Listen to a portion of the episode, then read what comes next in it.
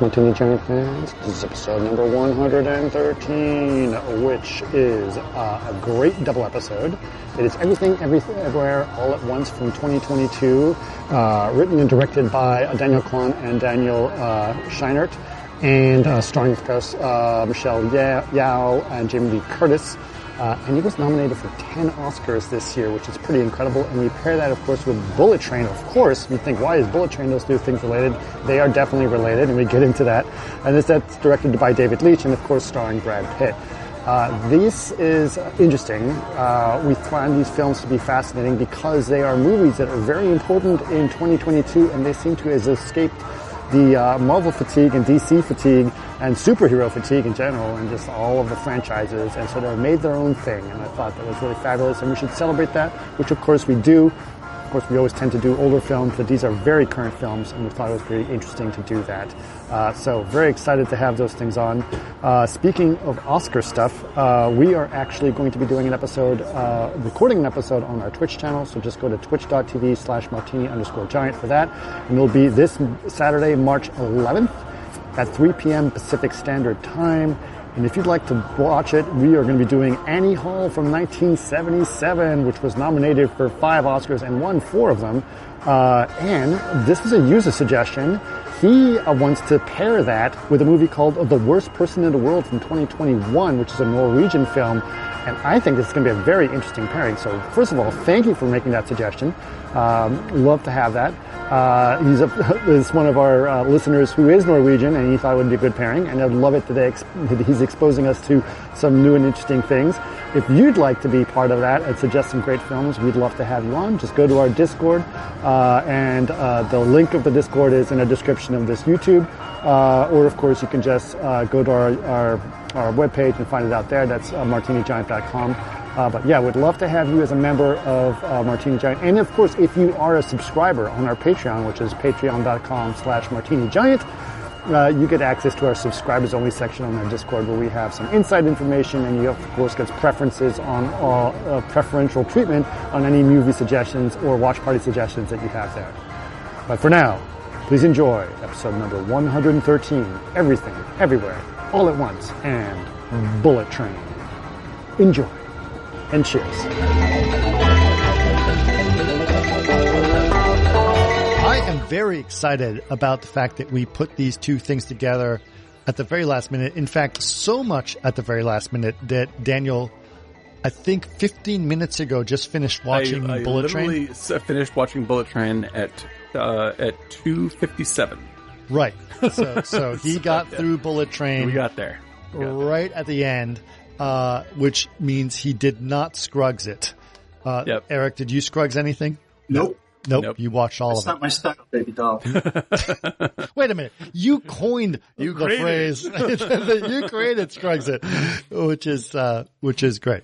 Uh, but anyway, we got through these two things. I am excited about the fact that we have some very interesting movies to really put a perspective on 2022 and filmmaking Mhm. Uh, in in that area, uh, which is interesting. I just want, I just, I, I put it on our on our Discord. There's an article in the Atlantic about how ridiculous the f- theater movie experience has been, Mhm. and it was fascinating. Like it was literally like Thanksgiving, going to the movies. What is there to watch besides a Marvel Fest? Right. And it was shockingly little, Almost nothing. almost nothing. Yeah. I mean the uh that's why the you know it was a big turnaround because of Avatar and Top Gun. Like things were slightly different this year, but you know, it's like the normally during Thanksgiving you'd have like you know a, a whole selection of mo- kids movies, No. all the No. adult dramas, All that's on this kind of streaming. No, it's all gone. like It's all it gone. Marvel films. That is what that is what you get. That is what you get. The theater experience is dead. Mhm. But that does not mean that movies are dead because clearly there are some interesting productions being made, right? And I'm very excited about talking about that. Now, there's different levels of them, but uh, I thought that these specific ones, which are both, uh, you know, uh, uh, Asian Asian influenced, Yes. both of them, Yep, yep. I think that's kind of interesting. which I thought is fascinating and wonderful at the same time. Right. Uh, so we're talking today about the movies uh, Everything Everywhere All at Once that came out early part of the year. Am I correct? Yep. Okay. And then the second one is Bullet Train that came out uh, more recently. Uh, and uh, obviously, Everything Everywhere All at Once has a lot of critical acclaim. And Yep. Bullet Train, honestly, I'm just going to, you know, it's a fun one. I kind of well, you know, I'll, I'll, I'll put my cards on the table. I really enjoyed Bullet Train. I think that's I a good did movie. too. That's a good. That's a good movie. I had Like- fun watching that movie. Bullet Train. I have Bullet Train is a per, is a is a is a very good middle middle uh, tier Hollywood. It's like Mr. and Mrs. Smith. This is the same way. I'm Yeah, just like, that's yeah, exactly what this it is a fucking ride. I mean, It that, like, is it's hilarious. Yeah, it's very funny. It's, It's very funny. stylish. It's funny Brad Pitt as is hell. a fucking is is charming. Brad as Pitt, hell. you can't, you can't, I'm sorry, but you can't go wrong with Brad Pitt in that situation. Yeah, it's like I like it. I like when he plays the dumb guy, and he plays a really sweet dumb He guy. He plays the great dumb guy. So I was, uh, I was like, I think, Steve like, Zahn. Yeah. like I'm, I, Steve Zahn also plays a really great dumb yeah. guy. See, yeah, like basically, he's doing a Steve Zahn in this movie, right? And uh, and so like, I will not be saying, uh, I won't be saying anything bad about Bullet Train. I will be saying, oh, they these are these movies are on the opposite ends of They are production definitely scales, right? opposite ends. Yes. uh, Which is what we will be talking about in a lot of ways. Yep. uh, and uh, and I I don't think it's like my love of everything everywhere. Like I'm gonna like okay, I'm gonna put it to you this way. I'm going to be I I think everything everywhere is one of the best movies of the year, right? Yes. oh yeah. And uh, it's I, I think in the, in the last 10 years. Now- it's, it's up there in the last 10 years. I, I have some very mild critiques of that, which means I'm being really really hard on it to set to even come up with critiques. Sure. And I have virtually no critiques of Bullet Train because I'm just going to get out of the way right now. It is such a la- bordering on lazy bit of filmmaking. Like it's so just sort of like Describe lazy filmmaking. it's like it's such a gimme. Like it's such a gimme. Everything in it is Oh, yeah. like like you're gonna love it. Like it's it's just gonna chill. Okay. They're Okay. not straining Okay. themselves too hard. I am. I'm gonna. There it I'm, is. I okay. I am going Seems to. like a tax write-off I'm for going to. I'm Sure. gonna. I'm gonna. Uh, what's what's the term you use? Like uh, uh, the term used like. Uh, Autumn? uh, no. Uh, here, here's my. I, I, I'll, I'll skip to the end on my take on Bullet Train. It's like Mm-hmm. there is Bullet Train and there's Tropic Thunder. Yeah, They're sure. the Right. same movie, except Tropic Thunder is significantly better Well, yeah, I would say like, because Bullet- it is Bullet better Train- writing and everything else. Right? Bullet Train is like Kill Bill on Quaaludes. Like it's like it is a very. Nah. It's like Oh. like uh, they're like they could have made this movie a lot tighter and a lot better and make a real classic of comedy. Like a like in fact, uh, uh, uh Caesar just brought up uh, uh, Tarantino meets What's Up Doc. Like What's Up Doc is one of the funniest fucking movies I've ever seen in my whole life, and that's Oh, an sure. incredibly tight version of this kind of comedy. I think Bullet Train is they I don't think they worked that hard on it, but that my point is that's okay. like Totally like, fine. Like I'm just like who fucking cares? This is great. This is like I I don't need this to be, you know, 5 star A plus material. It's it's a B plus, but it's a really really enjoyable B plus and every Did you- part of it is just a blast. Brady, come here. Did you enjoy Bullet Train? Oh my god. Yes. Okay. I gotta get in the That's so crazy. More than Godfather? Is it's like serious. Mhm. First of all, the artwork on Sandra Bullock was horrible. Yeah, well. Absolute trash. Yeah, it's true. One hundred percent. Oh, for one But second I got but but I did like Bullet Train because it was like serious. Was it serious? Right. Well, I think it had a serious serious theme to it. Yeah. funny, kind Yeah, like uh, I think he's right. And Like it uh, it landed it a serious has note on the end. multiple Stories happening at the exact same time. Yep. Uh, yeah, I I found agree. that really interesting. But I loved how they just made all these little jokes in between like big fights, like Right. how um how Brad Pitt asked asked um uh Tangerine to buy him a a, a bottle of sparkling water partway Right. through their fight when the, the woman came in. I thought that was pretty. Cool. Right. That is right, my right. opinion on Bullet Train. Hello. Martini Giant. awesome. Thanks, Eric. No, like I think he's right. Like they, like they, there's a great. The overall on Bullet Train is like, uh, I saw the ad and I was like, uh, maybe it'll work. I don't know. And then the movie started, and I was like, I guess it's kind of working. And then halfway through, I was like, yeah, sure, it's working. And then in the end, I was, I was like, having fun. You're having fun.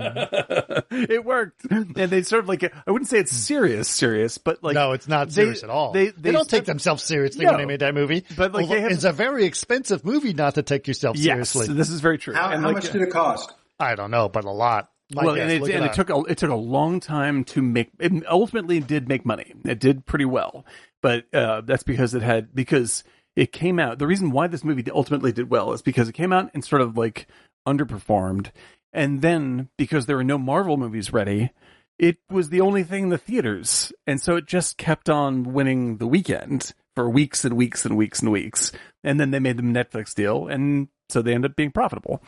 And so, like, I think that there's nothing, like, there's nothing bad to say about the movie. It's a very entertaining movie. It's the kind of I thing liked where, it. like, it, I'll it's- watch it again. I would totally mean, watch it again. Yeah, yeah. like, this is on, I'll watch it. I feel, I feel the way I feel about, like, um, I don't know. It's a mad, mad, Die mad Hard world. on a train. yeah, Mad, Mad, Mad, Mad World is perfect. yeah, yeah. Where I'm just like, this is really, enter- it's, it's a little sloppy, but it's very entertaining. Spy. Spy is a good one. Caesar put it up there. Right, right. Spy's Yeah. another one. Yeah, Spy, Spy's a great movie. But but to me, to me, the the thing it's it's so it, there's a comment is there's a parody of of that type of genre of film which it makes fun of. And there is a little bit of that right? Because it's got some anime vibes to it. It's got a little bit of japan thing. It's got a little bit of the the english uh, gangster feel yeah, it has that it, Guy right? Ritchie-ness to Guy it. Ritchie-ness to Guy it. Ritchie. Guy Ritchie. So they're mixing all this shit together, Yeah. which I'm totally cool with. Like, oh, that's interesting. and they're you know, keeping the tone very consistent. Like right, and you got a little bit of the right? Russian thing in there. Like they're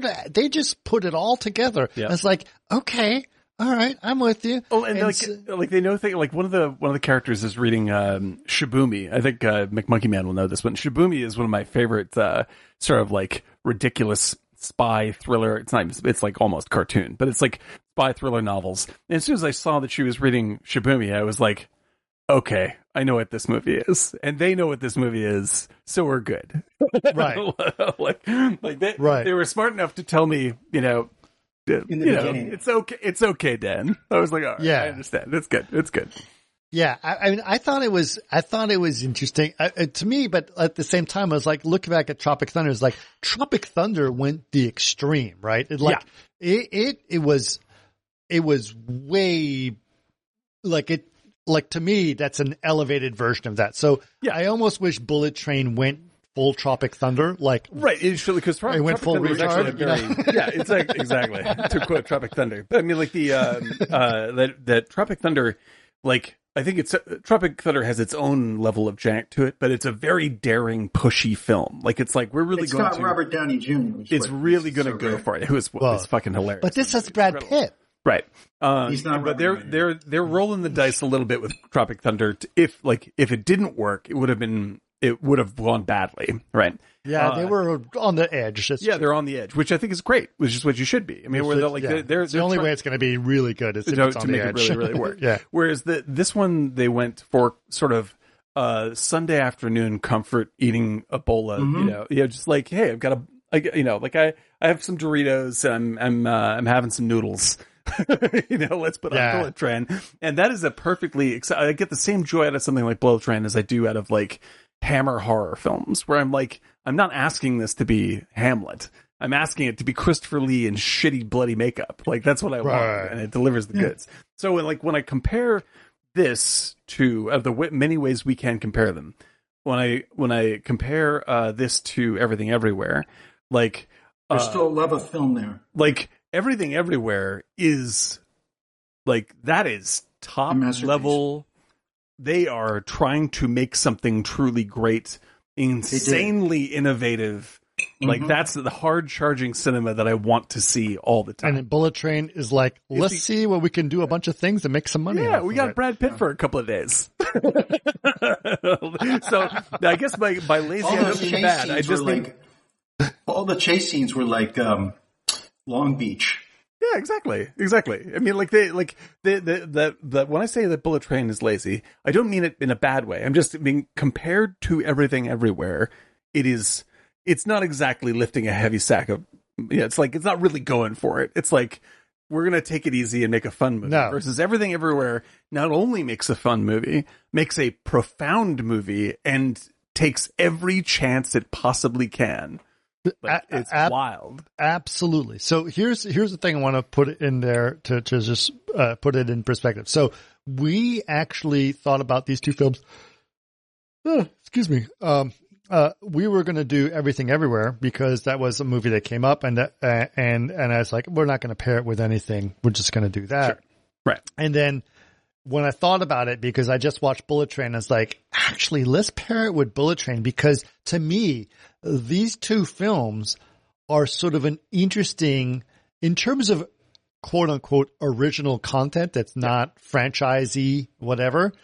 These are two interesting films that sort of uh, position us in terms of where filmmaking is today and how to do what we're doing, right? And Bullet Train is, listen, we, we could marvel it, but we're not going to marvel it. We're going to actually use Bullet Train as the quote unquote popular film, right? Yeah, I wish I, I- I, wish that Hollywood made more bullet trains instead Yes. of instead of Marvel movies. Absolutely. Ugh, and, but at good the luck same, with that. Yeah. Uh, yes, I agree. But at the same time, it was interesting because I talked to some people who's who talk who's you know it's like, what do you think of about everything everywhere? And it was to them, it was like, honestly, uh, the the best analogy that I got is like is me saying too much shit's gotta go. Right? It was like I can't deal with this. It's Too much- overwhelming. Sure. It's overwhelming, right? Yeah. So so to them, it was like I don't know what's happening. Yeah, I can't. I can't expect everyone to love everyone, everything everywhere, and I will. And I, like I'll say, like I do think that, like I almost wish that those guys, those directors, the Daniels there, um, waited two more movies or so to try to do this one. To do Um, which one? to do everything everywhere, just because Right. like I think that they are extremely good filmmakers now. I think that they probably learned so much in making this movie that if they were to make it again, it would be even tighter. Like Huh. especially the back third, like there's so much going on. It gets a little crammed. It's not quite overstuffed. It doesn't get in its own way, but you're it like I had to like I had to change channels in my brain very quickly to hang on to all the emotional threads.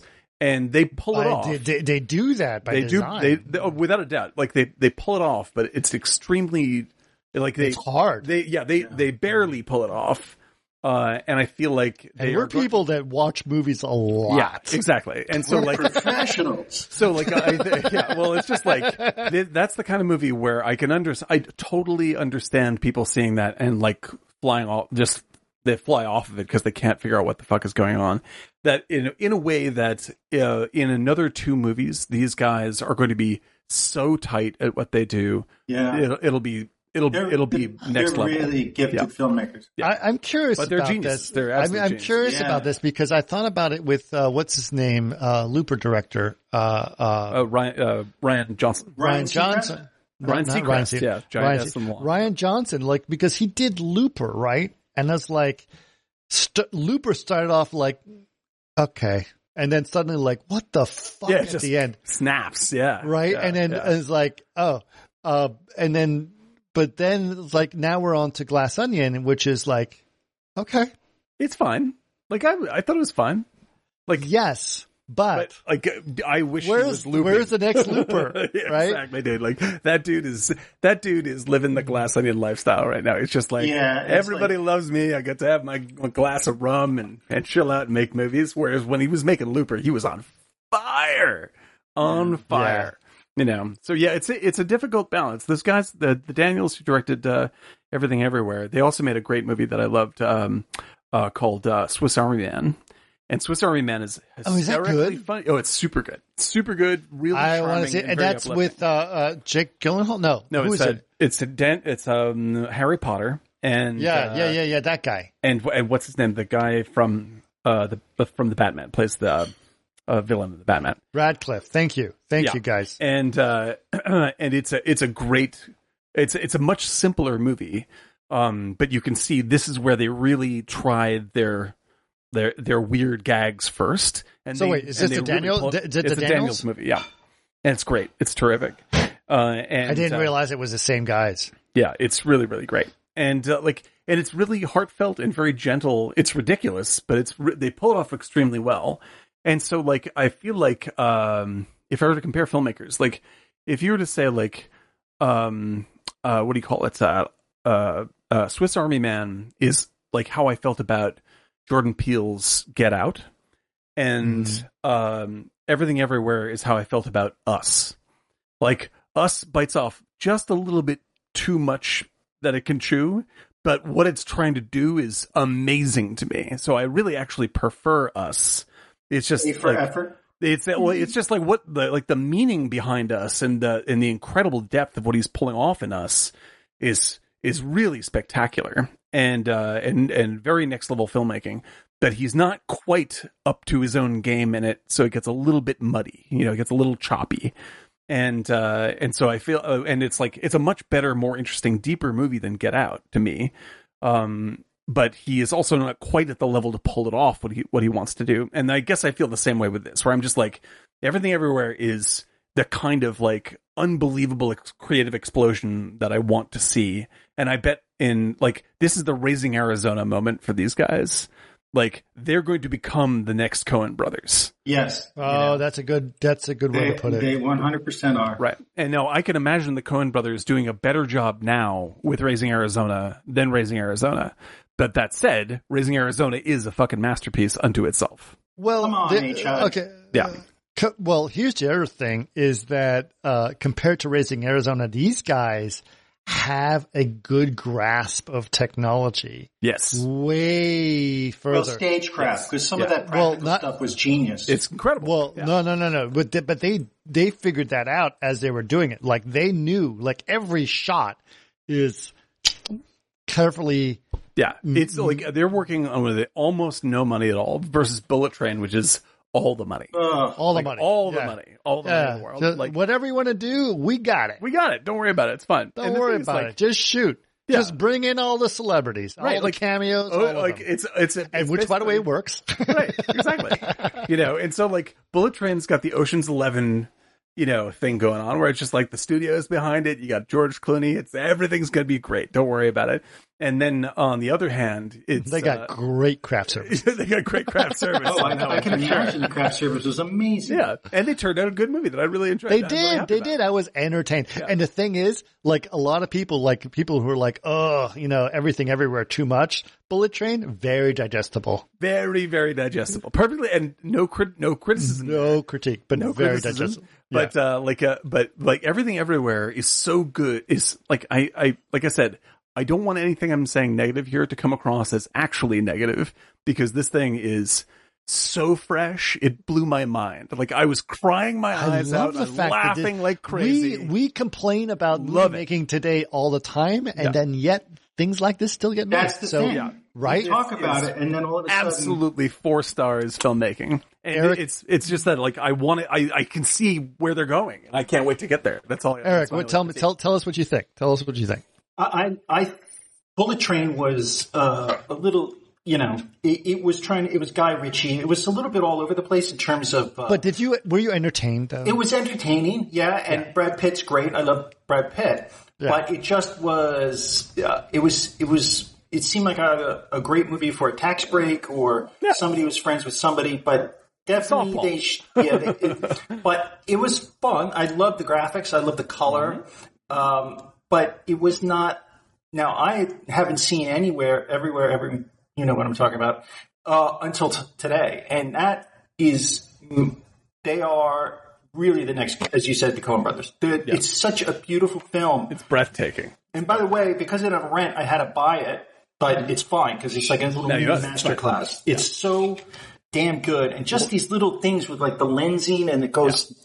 Eh, It's they're really creative. They're really refreshing, considering it's the world of I do. I do want to get into this shit. real quick, bec- uh, uh, real quick, uh, Eric, uh, about the the fact that you had to buy it because this this situation has gotten a little freaking crazy for Martini Giant to the point where, like, week to week, you don't know if you can watch a movie or not. you know, it's like things are changing hands. It's so getting fast, it is so fast. weird, yeah. Like the way that rights are changing for Yeah. streaming, like like everything everywhere was very easy to watch anytime. But now, Suddenly. because it's in the Golden Globes and the Yeah. awards ceremony, Jacked up to seventeen ninety five. now suddenly, 19. 19, there you go. the, now suddenly you can't rent it and you have to buy it. It is insane Yeah, how this on on demand has gotten like like seriously, it's like the stock market in terms of And they, they know? just see it and they just turn up the volume knob. They're just like more money from you and and then lower it back down or they just take it away. There's Yeah. like no access for you for no reason whatsoever and now it's back. And my my main sense is I'd buy it all over. And he's right, but like for us, for Martini Giant, it was like, you know, Eric, you got to watch this movie for the mo- thing. And he's like, okay, I'll run. And he just like, he's never seen it before. And he's Yeah. now like forced to pay $20 to buy the movie that he's never seen. Now he, he would appreciate it. Like, but I don't Well, want no, to I'll, I'll just send you the invoice. But the yeah, point well, is, that's fine. But I'm just putting it that way. It's like the, the- and this was new as of like two weeks ago, right? Like, and I was like, uh, yeah, But yeah, like the, like uh, Caesar uh, says, uh, he brings up a movie I haven't seen, but I hear it's terrific called Beyond the Infinite Two Minutes, which is available now on uh, Amazon. I think I'm not sure. He can correct Right. us on that. But he's like, uh, he says another scrappy, uh, scrappy indie film. That is the thing with everything everywhere is like these guys had a vision of the movie they wanted to make, and they definitely didn't have the money to make that movie, so they had to figure out how to make it right, and that it is so in love with filmmaking that it exploded the way that it did. It doesn't not just it doesn't just have a big positive statement, which is amazing. Um, it's the energy of the film. The energy of the film is so huge. That's why it's at the Golden Globes, right? And so what I want to point out is that Hollywood is uh uh is turning out these Marvel movies and spending money on Bullet Train and all this kind of stuff. When the money that they are jacking up the price for his eighteen ninety five for everything everywhere because it's at the Golden Globes was is because of a movie that cost two bucks. Like because they took a risk, went at it with energy. That's why they can get you to pay nineteen ninety five for this movie. Like because it's at the Golden fucking Globes. Like this seems to solve itself. Like Hollywood, you're looking at diminishing returns for theaters. Make some good fucking movies. well, it, it's, yeah, it's true. But at the same time, I'm like, you know what? It's fine. You know, I, I, I'm trying to look at this and say there are, there is, there is good movie making still being made. Sure. and, and many levels, right? And I'm I'm going to include Bullet Train, Train in that too, Absolutely, because absolutely. because- good but old fashioned Hollywood entertainment. good Yeah. old fashioned Hollywood entertainment Right. and everything everywhere at the same time is like there's. It's it's it's not a Truffaut film. Yeah, Let's just put it that exactly. way, right? It's not, like that's a totally accessible, uh, wide audience movie that trusts that if people are going Brad to Pitt get was it. not in it, would you have? Would you? Have, what would the movie have been like? Everything Oh, everywhere. Oh no, Bullet Train. You mean? Bullet Train, yeah, Yeah. like both, it would be a substantially less. I mean, like Brad Pitt is a big win for me. In It's a movie. big win he's, for that. He's a he's a real, and it's not just because it's Brad Pitt. no, he's really It- and not He's not just his name. fun. I mean, it's just like because he just has a character to him Yeah. that's funny. Well, like because like Brad Pitt, this is not like I would say that Bullet Train is not like something like North by Northwest. It is more like what's the one with um uh, uh Cary Grant and The Ingrid Boatniks? Bergman? No, Ingrid Bergman and uh it's all in Mo- Monte Carlo. To Catch a Thief.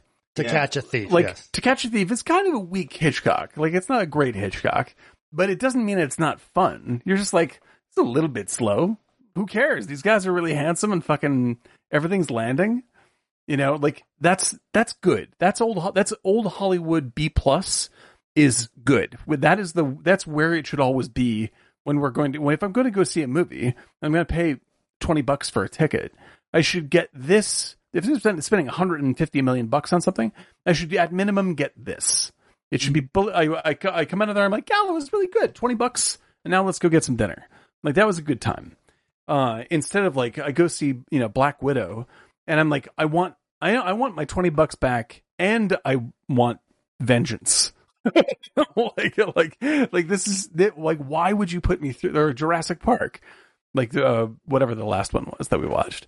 Like I'm just like why like that's an utterly faithless experience. Like like you must the people that made this movie must think I'm the worst kind of moron.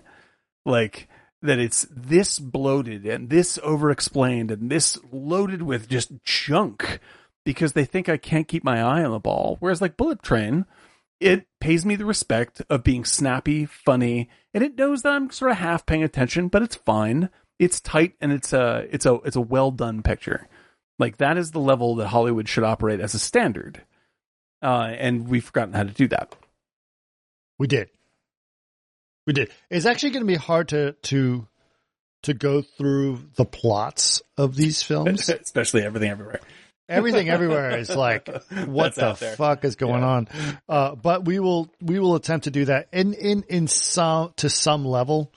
Um, but I I do want to go through it. But uh, really, what I want to do, honestly, what I, the way I want to tackle these uh these films is sort of in it together in some ways, so that we can say, hey, you know, Well, here's let's do a podcast on it. I yeah, love no, this no, no, but Yeah. yeah. yeah, but more like like how do we talk about how they tackle the issues of you know creating a movie and creating the story and and et cetera, et cetera. Because I think there's a lot of things that that went on, you know, and Bullet Train took advantage. I mean, the- Bullet Train is actually interesting. Bullet Train is a high budget film done during a pandemic, yeah, Yes. right? yeah. and, and and and everything everywhere is a low budget film done during a pandemic, Yeah. right? Yeah. And so that the pan the the pandemicness of these films uh, is an interesting perspective in terms Right. of like how do you make a movie during that time? Yeah, right? these limitations are pretty because. How can you- they're very straight. they're- And I think that like Bullet Train thought about those limitations. Like, let's just put this whole fucking thing on a train right. right? And just most of it is just LED walls back in the background, that's exactly right? And and that that worked, right? Like, mm-hmm. how do But we the make a original movie? script was a western, believe or Right, or whatever it was. and yeah, Alec exactly. Baldwin was scheduled to be the armorer. Which I is believe the that may be true. Yes, it's Oh, actually yeah, God. it's sad, sad truth. God. What are your thoughts on that? Like, like you know, it was interesting. He didn't Like, press the. He's not responsible, and I, I, it's really shocking that they. I yeah. I think I like I I think that the uh, whole point of hiring someone to be responsible for that, to take the liability, Yeah. and now he's liable. like I, I think like I know somebody who knows the camera the uh the the DP who was killed and uh, Really? yeah and it's sad you know it's just a it's just a giant tragedy it's just like this is the kind of things that happen on sets when people aren't careful with things that are just commonly done and they get careless about them and so like I think that it's I think it's reasonable for Baldwin to like he's produced the thing he hired the cheap ass yo-yo that didn't you know uh the armor Well, that didn't do it right like there's a there's a little bit of everyone like if you just looked at it as sort of like we just got to get to the bottom of why this happened. Yeah, like it was they they shouldn't have cheaped out. They should have gotten a better guy, but that doesn't mean that Alec Baldwin is culpable. For but there's also the whole thing that the He day faces up to eighteen months in jail. yeah, I mean, I think I think that I think it's I think what what is good is that people should. I mean, like we have the ability to do this without using explosives. who was the guy that says that. "Let Eric talk"? Where is he? No, that's what he's coming in. Just one second. Eric, for it. go, what go ahead, talk. No, no, don't worry about me. I'm just a court. No, but the thing is, from what I read, is that they had a problem with paying people and so forth, and I, I, the details. So the crew actually walked on a Wednesday. So everybody walked because of union rules and the hours they were putting in. So they got substitutes, Right, and they got a substitute armorer. right. Yeah, And that was Thursday was the accident. yeah. That's like that's just like it, it was a, it was a it was a shaky bit of production. It shouldn't happen that way. And this is the kind of accident that happens out of doing that. Like that's just what happened. Like you don't. No one has to be mad. Like think Alec Baldwin is evil. Like Alec Baldwin, he you know he fucked it up. He didn't run the movie very well as a producer. This is the kind of situation you create when you have a shaky production and it's dangerous. And people just forget that it's dangerous because we do these stunts all the time. But it happens like this, you know. And so, as uh, Caesar brings up, like we really don't need to do this anymore. Like uh, even on cheap productions, like you don't need to have live rounds almost at all. Like if you're going to have them, There is something to be said about the way that a gun. oh, without a Reacts. doubt. But I mean, the your thing is, like just if goes like off. right. The thing is, I mean, like it is it is actually very difficult to make it look real, real. But we're talking about like a a low budget Alec Baldwin western, not Yeah. a Michael Mann movie. And uh, and if you're going to if you're going to have live rounds, you should be spending the money to make sure that the safety, you know, the like the safety, the treatment of safety is really, really real. But they were fucking drunk and shooting cans the previous No, night. but everybody left. That's what I'm That's saying. the Like this is this is a this is a sloppy bad bit of production that they like everyone like that people are you know like may go to jail for it is the not a the, the low surprise. budgetness is exactly why there was a live round in there. That's well that's what i I'm trying to- That's yeah. well the thing. No, this is what, but like the thing is, Go ahead, Eric. they left. The armorer left. So I, I'm curious, really, who left the bullet? Because there was a, what one bullet in the gun, and because the people left because of union issues. yeah. oh, so it was a Trump supporter. No, but what I'm, well, like I'm the, kidding. I know what you mean, Eric. Yeah. what I'm saying is that I, I don't understand how a live bullet can get on set.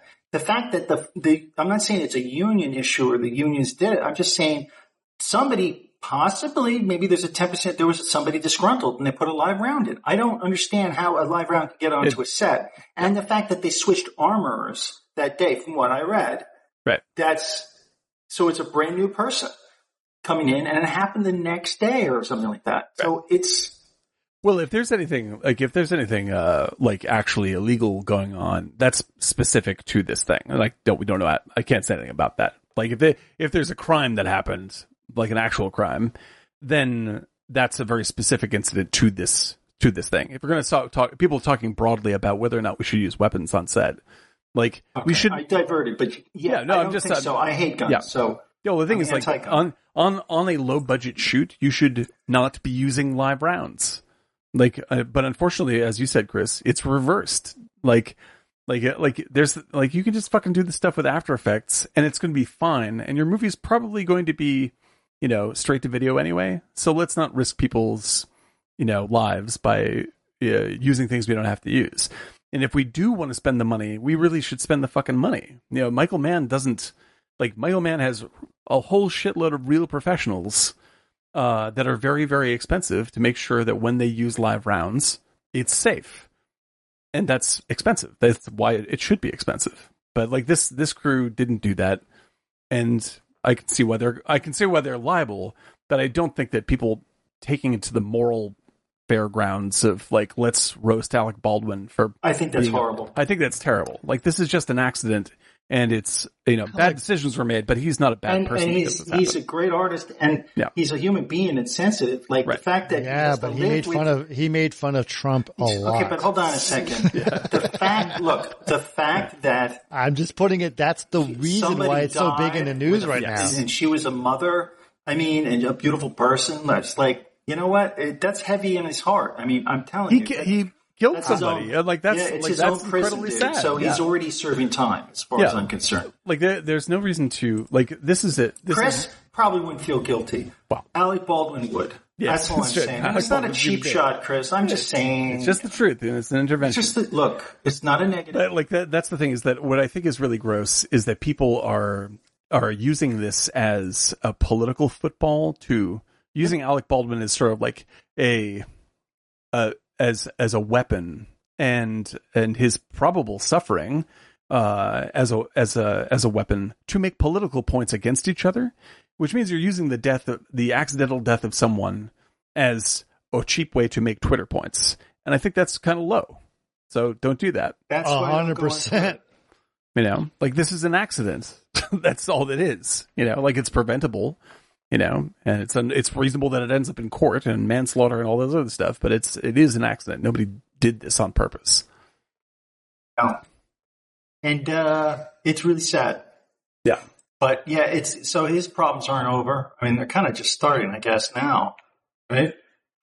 Yeah, no, it's a mess. You know, and the thing is, I don't I don't have anything. Uh, Just Good. quickly, so technically, y- you guys were hitting something, and it just dawned on me. Like, that's basically wherever the court cases. That's kind of Trump territory. I, I don't really know. No, it's in New Mexico, which is actually very democratic. Okay. But yeah, Point like is, uh, you can get a, a unfair. Well, I don't know that. I mean, that's where it was. The movie was shot. I don't know where it is, but like yeah, like I, I don't I I don't care about all of Alec Baldwin. I don't know the guy. There's nothing I can say about it. Like I just like Mm-hmm. if he goes to prison, he goes to prison, and it, my life changes not at all. You know. Well, that's like, kind of cold. I mean, well, it's no, yeah, he well, it's honest. part of I- our industry. Uh, No, I mean, like I like I can talk about it in a general sense about I don't want these kinds of things to happen to people. I can't defend Alec Baldwin being a good or bad person because I don't know him, right? So I don't have any. I don't have any. On quite honestly, I, if he goes to jail, it's just a fact that appears in my mind. I don't know him, so I don't feel good or bad about it. I just That go, oh. is- oh. I know I'm a cruel person, but I've never met the guy at all, and he like he would not feel bad if I were hit by a car. So I think it's a fair trade, you know. So like like the, as a as a fact, this is what happens to this guy. That's what happens to that guy. I don't know the guy. I hope. I'd actually be curious. I would actually, I would love to talk to Donna about this and see what she thinks about it because she would have some serious thoughts about Oh, what yeah. the fuck happened. yeah, I mean she's yeah she's she, she knows this kind of scene very well, and she knows the people Yeah. involved very well. What if we find out she was the armorer? It's like, oh no, you never know. yeah. She's Don't old. bring it up, Chris. Oh, sorry. She told me some stories like I had to do XXX. I'm like, holy crap. It's like, Yeah. yeah. Triple X. Yeah, no, well, I know no. she's talking about Chris, but yeah, like the, yeah, but, but that's but that's this is the thing is that like uh I can I think it's I think it's good to talk about this stuff in terms of the industry and best practices, right? And uh and that's a useful thing to do. I think that Alec Baldwin is a human being and deserves respect because just because he's a human. Um, and so don't be cruel towards someone even if you don't know them. I think that's rare. Let's let's not get ahead of ourselves here. But like, Cruelty does work sometimes. So let's just say, like if Most you, of the if somebody if somebody knows cruel. Alec Baldwin and just like that fucking guy deserves this kind of shit, then they know him and they can have those feelings about him. That's fine. But no, nobody else on Twitter you- does. But the thing is, you wouldn't want to wish this upon your enemies. I wouldn't wish it upon anyone. I, that, that's that's what I'm. I would never wish. Just because I'm saying I don't care about him doesn't mean I want. I wish him ill. He's a person and he deserves respect as a person. Like I'm just saying, I'm not going to pretend as if I'm emotionally affected by what happens to Alec Baldwin's life when I've never met the man. I don't. I don't know him. You know. So like, if I knew him, I would feel differently. If I knew he was a good person or a bad person, I would have personal feelings about that. But like, but realistically, nobody on Twitter knows Alec Baldwin, and they're all treating him like a villain. Well, guys, you don't know him. like, stop acting like that. That's silly.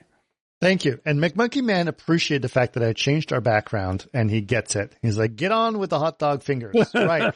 So we are going to be talking about uh, a few other things, but I did want to take a little bit like, listen, hey, McMonkey Man, you've been listening to this podcast for a while. You know, we go on tangents and you're just going to have to deal with That's them. And those tangents can go And you've known me for many, many years. 45, uh, 45 minutes or longer.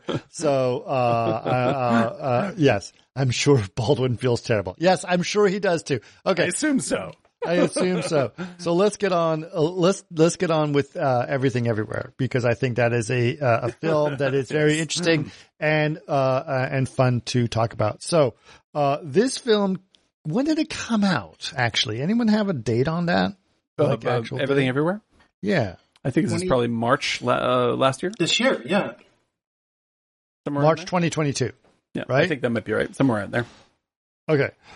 Uh, I I don't like. It's hard to describe this because it, it starts off as a complete mishmash of Chinese American. Like it is Chinese and American and English all at the same time. Yep, switching back and forth really quickly. The conversations that they have amongst themselves as a family is both in Chinese and in English Yep. happening simultaneously. So you have to read the subtitles when they're speaking in Chinese if you're an American person, uh, and then go back and forth when they're like just listen to and a little bit like Spanglish, right? But Yeah. with Chinese, um, and very interesting. Um, and uh, they are uh, almost stereotypical Chinese family that owns a laundromat, right? Almost cliche, right? In in the United States because a lot of laundromats uh, are by cliche owned by Asian people in the United States. Um, and run by Asian people. And so, uh, the woman who is, uh, uh, running this is, uh, Michelle Yeoh. Michelle Yeoh, fantastic Hmm. actress. She's She's incredible. You Uh, Michelle, may, Michelle Yeoh has been one of my all-time favorites for many, is, many, many yeah. decades. yeah, and it, you may remember her from, um, Crazy Crouching- Rich Agents, yeah, Mhm. Crouching Tiger. Crouching? Tiger. Crouching Tiger as well, Right, but she was also in Crazy Rich Asians more recently. She played the rich mother in Crazy Rich Asians. Yep.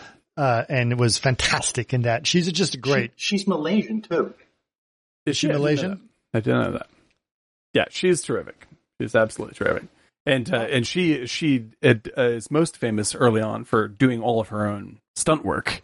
Um, Oh. and uh, doing martial arts films. And she has done some of the craziest shit you will ever see. It's just insane. I didn't Uh, realize that she was a big martial arts Oh, yeah. too. Yeah, so like if you go back and you look at, uh, let's see if I can load this up. Uh, here we go. Okay, so you go back to the 80s here.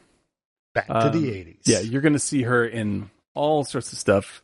Um, uh, heroic trio. Um, uh, uh, we got Super Cop two. We have uh, uh, Wing Chun, the Stunt Woman, uh, all this kind of stuff. And like she does stuff like rides a motorcycle off of a bridge onto a speeding train herself. That's cool. like she's What? absolutely No. fucking insane. Yes, absolutely incredible. Which movie is that? I So she's see a. Jackie Police Chang. Story of- too, yeah. The Ch- Jackie Chan. Yes, of, of, yeah. uh, She's- School of, of Daredevil. Yeah, she is absolutely phenomenal. Like, uh, has uh, you know Chinese opera schooling, all that kind of stuff. Um, and she wasn't really recognized as a great actor until, at least in the states, um, until Crouching Tiger, Hidden Dragon. Right. Uh, and uh, that was the transformative moment for her.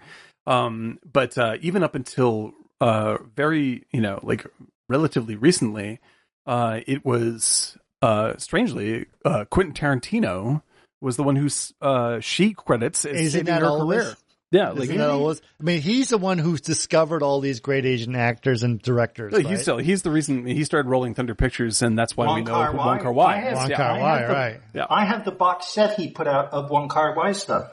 Right. Yeah, and uh, and so uh, he actually, when he heard that, because Michelle, you know, was going through like a massive career lull, and uh, and she tells the st- she's told the story on the circuit for everything everywhere is that uh, she was she was going to quit acting. She had told her friends like, listen, I'm I'm quitting acting. I can't keep up with this anymore. I don't get the roles I used to, et cetera, et cetera.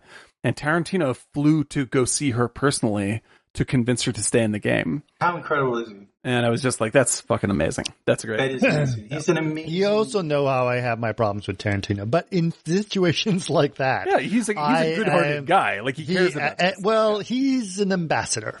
yeah, absolutely. I'll just put it that way. He's Yeah. a good ambassador to the system Yeah. that makes it work in it, uh, for the art. For the art of filmmaking, he's a good ambassador, and I will definitely give him that credit. For to tap onto my Alec Ball, like I also don't know Quentin Tarantino and don't care if he's hit by a bus.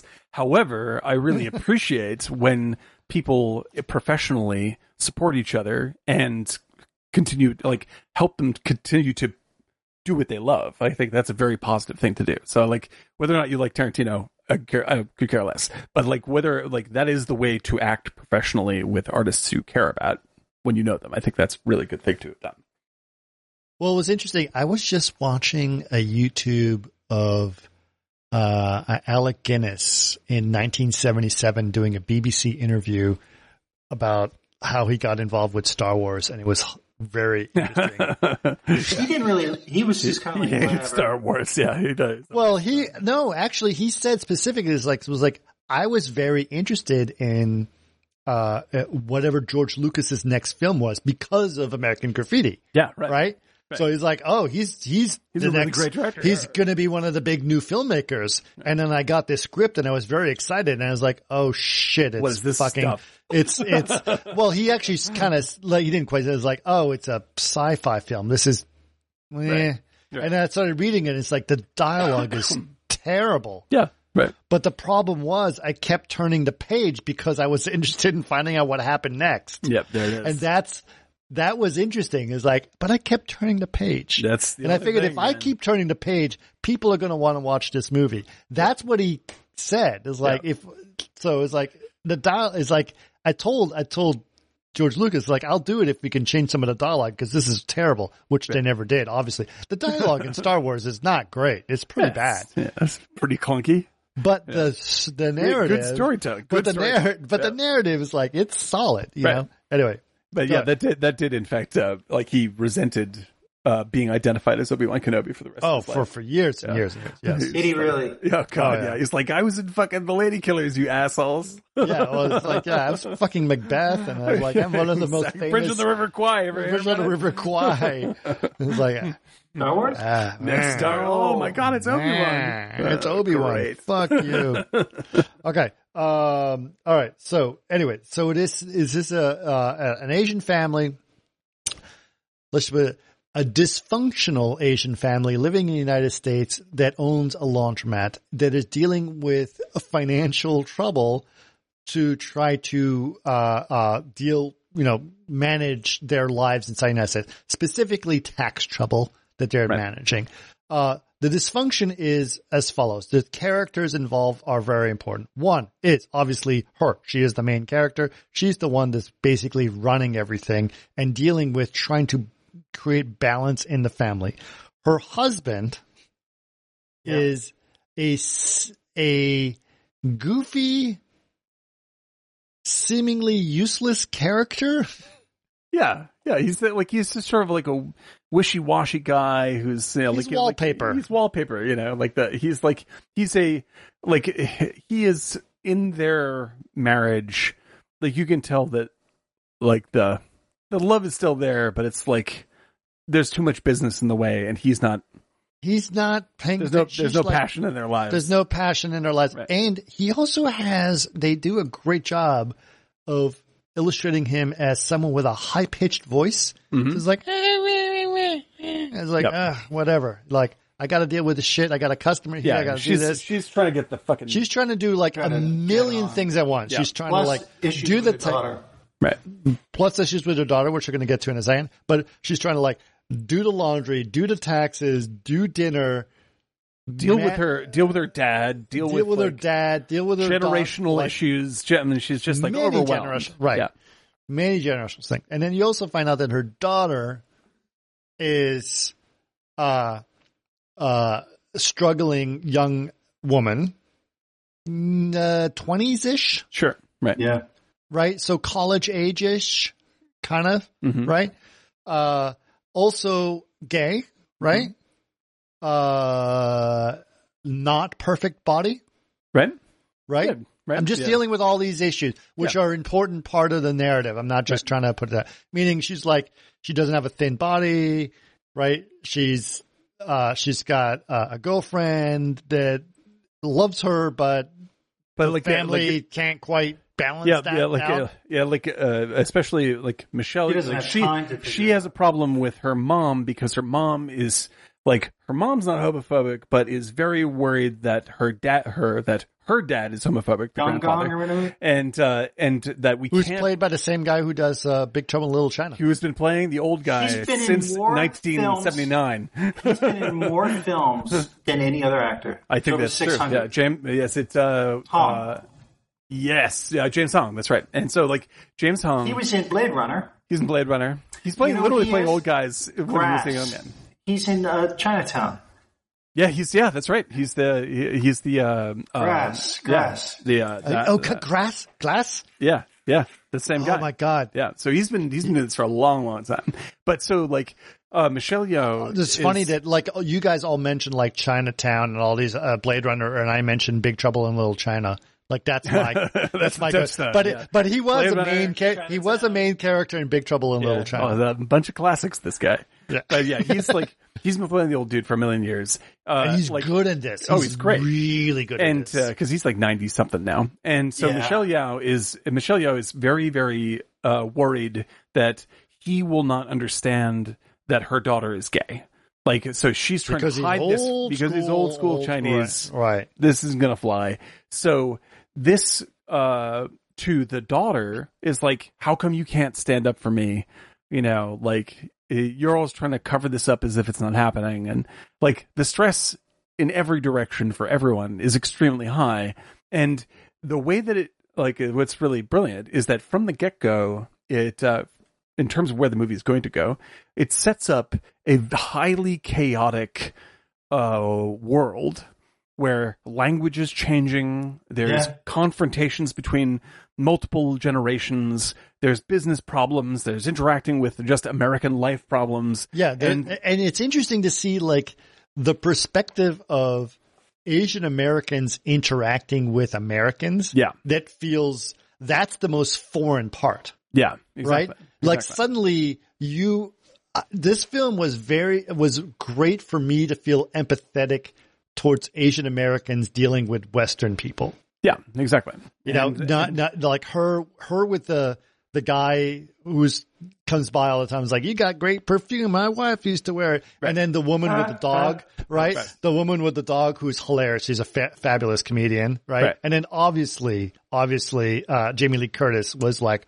Oh yeah. Well, go- that's so like the, the Oh. brilliance of this is like The this best is how was you see these awards, you don't get. I love the awards; those are so funny. like it- what's this movie is so good and Jamie Lee Curtis is so good. I did not know Jamie Lee Curtis was in this movie. Jamie Lee Curtis shows up in the movie and I didn't realize it was her Brad Pitt for was in the about 10 minutes. I was Oh just like, God. Wait a minute, was that? I was- Yeah. I was totally shocked. She It was is amazing. so good. Yeah, she's great. She's great. But yeah, so the the business is having ma- massive tax problems. They have to go deal with an IRS agent played by Jamie Lee Curtis, and it looks like the business is going to fall apart. The family is going to fall apart. Everything is a mess. Right. And Jamie Lee Curtis, uh, so they go to the IRS, they go to the IRS office, right? And they all go together. The, the, the, the old man, uh, the, the, the daughter does not go. Right. Right. So it's the old man, the husband and the wife. The old man doesn't speak any English, right? Mhm. And he's in a wheelchair, right? The wife speaks English, always makes mistakes about like understanding things like Right. Like her her interpretation of English is hilarious, and they play it off really in a very funny way. Uh, and then uh, the husband is just he is just uh, He's uh, this poor milk toast schlub. Yeah. Uh, I don't know if I would say like he's a he's a dreamer. Like he's a, he's a defeated dreamer. Let's put it that way. Well, he's a defeated. Well, he's pretty he's much- a defeated dreamer. He's a defeated dreamer, and Yeah. and his alternate character is what he's probably Right. That's who he is on the inside. And so this is played by uh, Ke Huy Quan, uh, who's uh, uh, most before this was mostly known for playing Short Round in Indiana Jones and the Temple of Doom.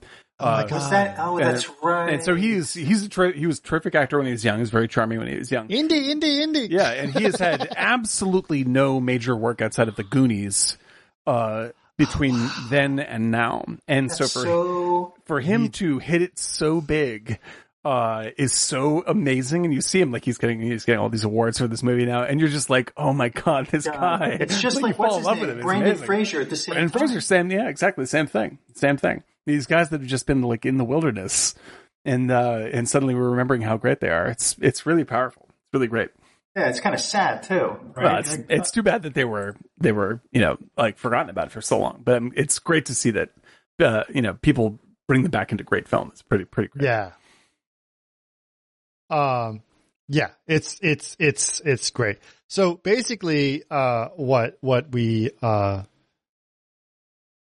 we see is uh she is basically being read the riot act by Jamie Lee Curtis, who is an IRS agent who is going through this mound of receipts on her desk and just kind of like reading her riot act in this very dry way. Like and I, I, have to say they they completely change the Jamie Lee Curtis image, right? Yeah. She is the most unsexy, dumpy, Right.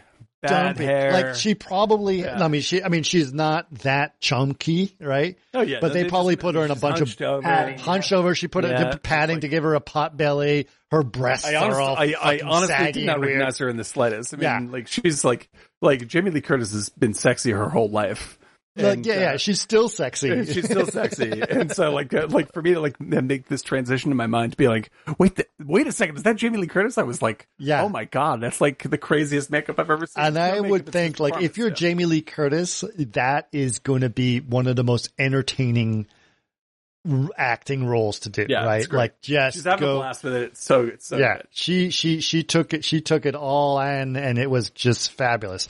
And then Eric at this point where she's like, they're like trying to negotiate with her, and she's like, "Listen, you can't pull any wool over my eyes. You see these awards?" And Eric was pointing at, and he, and there's like see these awards behind her, and they're just these little awards on these little stands, but they're pretty much look like butt plugs. Yeah, it's just like sex toys. yeah, it's amazing. it's like these butt plugs on awards, and they have like dates on them on these little plaques. I'm like, wait a minute. Wait Those- a minute. wait a minute, those look like butt plugs. And it's like, you see these? You don't give those to just anyone. Yeah, they're like, ugh. and they're black too, which makes it even weirder. Yeah, it's it's spectacular. The whole the whole the whole shtick is great, and it, Yeah. it c- continues this sort of level of chaos that the movie's constantly introducing, because Right. like they can't even get like like all these receipts together and all this stuff, and like there's so much like quick editing mayhem and all. There- you uh, can okay. barely tell what's happening. I should note that, like, it, sorry, I know, I know we need to go through a little bit of plot here, but I'm going to tell you this, like, this plot is so all over the place that it's going to be hard to try to do it linearly. So we may jump over a couple of different things. Right, But- and all, uh, like for instance, uh, Caesar points out uh, she's also trying to write off all her failed hobbies, which is why she's getting audited. Yes, very Yes, yes, which I'm going to get to in a second. But before she even got to the desk, we should note that she's on the elevator ride up to to see Jamie Lee Curtis. At which point, her husband does this little like like reset thing, talks to her in a completely different way yeah. Suddenly, with eh. a lot of confidence. with a lot of confidence, like, Yeah. I don't have much time. I have to tell you what's going on. Blah, blah, blah, blah, blah. You have a choice. When you get out of the elevator, you can go left or right, and there's a janitor's clock. And he's, she's looking at him like, what the fuck are What you, are you talking doing? about? Yeah, right. Right? Because he's completely like, yeah, la, la, la, la, la, la, you know, and then suddenly like, no, no, you got to do this and that. And then like, what the hell's going on? And he's also got these like super cheap Bluetooth headsets from like the early 2000s. The effects Right. are great. The little Right. light on their head. yeah. funny. It's Yeah. awesome. Yeah. And he's like, wear this, do that, do this. And they're like, and it's, and it's super cheap. And it's like you just put these things in your head and then do something. And it looks super cheap, but it totally works in this film. It really works. And she doesn't know like, what the hell are you talking about? At which point, then her husband comes back to being himself, He's going, what's going on? She's like, I have no idea what you're talking about and just moves on. At which point we go back to the scene where I was talking about with Jamie Lee Curtis. Now, there's a couple things that are mentioned. One is Caesar said yes. She says you can't write off a karaoke machine as a business expense for your laundromat, Which is true. right? Which is absolutely Which is true. And then her husband says, my wife confuses hobbies for business mm-hmm. and puts in like she has tried to do a bunch of things in her life and they have all failed, hmm. right? Like singing and cooking and la la la la la, right? And so all those things have come up and her husband's like, she's just like, it was an honest mistake. And then Jamie Lee Curtis like, nah. Mm-hmm. Nope. And it, what's really interesting is that as she takes that receipt, which is a very important part of the uh, the thing going forward, and circles Draws the In- circle. The draws very this black, black, very clear circle over and over and over again, and say this receipt, and it makes this big black circle around the the number of the the the, the karaoke machine What is owed? what is owed in terms of that. And so this becomes this, this black circle becomes very important as we move forward. Um, so, uh, as that happens, as she's going through this audit, through this situation, her, uh, husband, the one that was in the elevator, gave her uh, a piece of paper that tells her some instructions on it which she's like, what the hell happened in the elevator? And she's reading these instructions and they're very strange. Like step one, take your shoes off and reverse your feet. Feet, Go Right. right. right. Put, put the left foot in the right f- shoe and the right foot in the left shoe. And then try to imagine this and then try to do this and this. Uh, and so suddenly she is like, goes through it step by step as Jamie Lee Curtis is reading her the riot act. And suddenly her chair is just like sucked into the janitor's closet, You see this in the ad a lot where she's like going backwards like this. going backwards really quickly. Right. Right. And then it, and then they do this great trick. By the way, these are all like very camera. cheap tricks to camera. do in all camera. editorial, all after all effects. editorial After Effects, a lot, Yeah. and very effective. Mm-hmm. And then the lens cracks, and it creates this this this fan of cracking uh, in the lens like this, and then half of the lens on one side is her at uh, uh, uh, at the desk with Jamie Lee Curtis. The other half is her in the janitor's closet, Right. Different And- universes. and so she is basically this is this is a, a, a metaverse movie. hmm Done which right. would done right. because there's been a lot of metaverse movies Yes. out there, and this is one that's like split split universes, and this one is done right. And so she is in the closet or in the janitor's closet talking to someone who is seems to be her husband who is giving her instructions while at the same time being read her tax stuff from the other side. But she's technically in the same building, right? Yeah. But in different universes. Yep. And then, uh, as this lecture is happening one time, suddenly she's being attacked from the other side by also Jamie Lee Curtis, Yes. Yeah. uh, who is giving praise to what's the name of that person? The the the the, the jo, Joju Ju, Juju. Yeah, yeah, yeah, yeah. The, the villain. The villain. Yes, what's her name? Uh, the, I'll look it up for you right now. I- Juju Juju. Ju- Juju Juju Baku, which is which she can't even say for like half the movie because she doesn't know what the hell's going on. Yeah, it is. Uh, just to be sure, so don't get it wildly wrong. It is. Uh oh my gosh, it doesn't even say. Hang on, let's go to the Wikipedia, right? let's Wikipedia this. I, I should know not to go to IMDb. It's always useless. Okay, uh, it is. Good God, yeah, the Alp. It's even just looking at the Wikipedia thing. It's like, holy shit, this movie's crazy. Uh, yeah, Jobu. Jobu something. Yeah, Jobu something. So, so Jobu is the is the villain of the movie. Right. And so, um, what, when she, in, in the cracked universe that she entered, she goes outside and it's freaking, you know, crazy town with Jamie Lee Curtis acting completely crazy with a tattoo of a black circle on her head Right. and going like, ah, pray, late, you know, praise Jobu, whatever, right? And then on the other side, it's like, yeah, don't, you have till 6 p.m. today to finish your taxes. I'm just going to give you one last thing. And it's, it's like, you know, from, from Monsters Inc. like, don't forget to do your time card, right? Exactly, right. Like, and, and it's like, what the hell's going on, right? Right.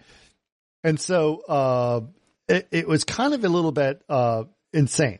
Uh, actually, McMonkey Man said, uh, trivia, the VFX for this film were all done by nine people Yeah. including the two directors, Yep. which are 100% correct. I believe all of that. Yep. Because you look at this and it was the most creative thing. Yep. When you have to figure it out, you figure it out. Yep. Yeah. When you have the money to That was the beautiful Do it a million about it. times, Really yeah. exciting. because Like, like, you could tell that some of the optical and the stuff over their face, just the, the lines where she was being scanned. Hmm? That wasn't like we'd give it a face scan and we'd do No, no, it's just a laser treatment. Yeah, easy. like uh, this you compare it like to bring in no, they train. did it live action, like but like bullet bullet train. like a little projector. That's what I meant. It was like you just Yeah. did like a little little laser thing. so Yeah. like the, to compare the visual effects of this and bullet train. Now this had a budget of I, Bullet Train had a lot of effects. like so like uh, the- what was the what's the what is the budget of Everything Everywhere? What was the uh, what was the actual full budget? I don't know. Someone look it up on on on our Here. chat. Help us out, Mike Monkey Man. You've been very good so far. Uh, so it's a fourteen million dollar budget. Uh, Jesus Christ. okay, fourteen million bucks, and Bullet Train is gosh, 150? probably let's say Bullet Yeah. Train 10 times. is is oh it's lower ninety million. So Okay. All so right. all right. reason- reasonable. Um, now Bullet Train looks like a regular, uh, like it looks pretty good for ninety million because it actually looks better than a lot of Marvel movies. Um, but Yeah, but, is- but but but okay, it actually doesn't. Like the the, the like I, I would give it a lot of critique.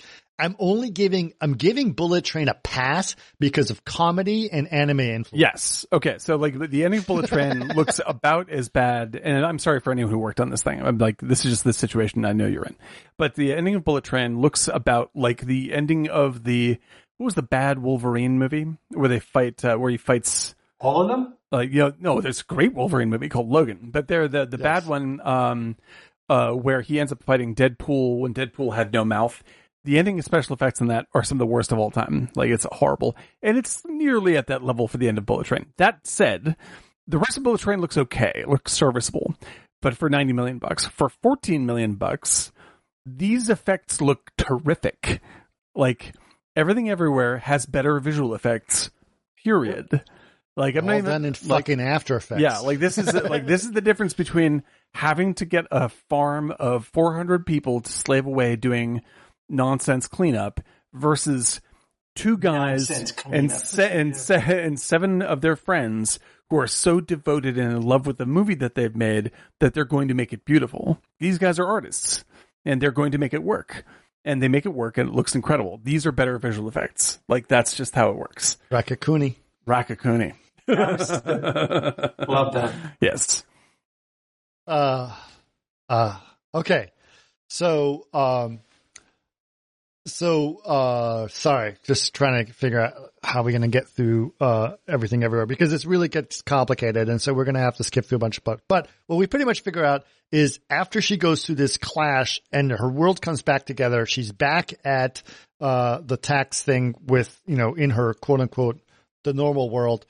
And her husband comes back and says, we gotta take care of things. And then suddenly he does these weird things that are like completely confuses people because the security is coming up to deal with them, uh, for certain issues of being hostile or whatever. And he starts to eat chapstick and do these weird things Yeah, to make right. things happen, which reminds me, by the way, a little bit of uh, some of the premises of the of project that, that you've been working on, Dan. this is true. I, right? I have I have been working on a long long term project that uh, ended up being very similar to this movie in a lot of ways. Yes. But I am very very pleased that they did such a brilliant job with this thing. Yeah, they did. So, so they, he Your does all these. current thing? One of He's my been doing credits. it for like ten years, man. it's, been, it's been a while, but that's okay. They did a great job, so I'm not gonna. I ain't complaining. I'm glad Yeah. someone did it right. It's okay. Uh, but anyway, he's, I, I he- don't know anything about this. It's gonna be good. I'll, I, the first episode is almost done, and we'll show it to you soon. And Oh, everyone's gonna say, stuff. Okay, I Yeah. thought it was out already. Everyone, everyone's gonna watch and go like, "Oh, I guess you really liked everything everywhere." I'm like, "Yes, I did. I did, I did. It is very. But true. I've been working on this for ten years, way before this movie has come out. It's all So- right. it's all good. Very It's all good. Yeah, that's just the way things are. But anyway, he ends up like eating chapstick and doing this thing, and everyone's confused about what the fuck's going on. And suddenly he turns his fanny pack into a weapon and uh, beats out a bunch of these security guards over at the IRS station, and gets this crazy thing happening. Right. At which point you're totally confused as to what's going on. But here I'm going to try to skip forward a little bit because it, it's a little bit harder to explain. Here's what's going on. There is basically a multiverse situation. Her husband, right? Uh, the one who comes in, who eats chapstick, who's explaining everything to her in a very concise, as fast way possible, comes from the Alpha verse, right. The, al- the alternate timeline, alternate timeline, right? which in which their daughter, uh, uh, spoiler alert, in which their daughter has become the villain of the universe. Yeah, Right. That hallway shot with the ketchup was Right. And uh, yeah, it's incredible. And so the timeline itself, like the all realities everywhere, everything everywhere all at once is endangered because of what her daughter is doing. Right. And uh, and it has to be corrected. It has to be stopped. Right. Exactly. So her husband is like, there's, I've met many Evelyns. Her name is Evelyn, by the way. I've met many Evelyns around the world and you seem to have like, like I met thousands of Evelyns, right? And you seem to have things that are special, right? Or maybe you don't, right? And so it's a little bit of Obi-Wan Kenobi in that Right. sense, right? Right. right? And so she's like, what the fuck are you talking about? And she doesn't buy any of this, right? Right. But he tempts her into like doing this thing where basically you have to uh, jump into different universes or different uh, uh, personalities by doing some random thing that would not make sense, like eating chapstick, Right. Do the Whatever. weirdest thing you can to shift into a different. Uh, do this weird thing and then press this and then this and then suddenly boom you are transported. Your consciousness goes to the. into, into this this splinter and there- there's a there's a map that they use to sort of showcase the, how the universes splinter based on decisions you make right Right. so the whole point is also like I made a decision A or B and the minute you have to make the decision one of you goes in one direction and the other person goes in a different direction Right. and splinges into a different universe. And as right? Caesar Caesar rightly points out, the reason why she has the power is because she is the worst version of herself, she's the worst version. and She's uh, the one and who's failed at everything. she's failed at every single choice, and so They set that up in the so beginning. exactly, so she can only go up from here. Right. Things can only get But better. that aspect was very inspirational. It Oh, it's really- brilliant. It's truly Yeah. brilliant. Yeah. Really brilliant. And uh, and so like as the film goes on, you have glimpses of all the other Evelyns that she is. Right. And so you see all these other Successful lives that singer. are radically different situations.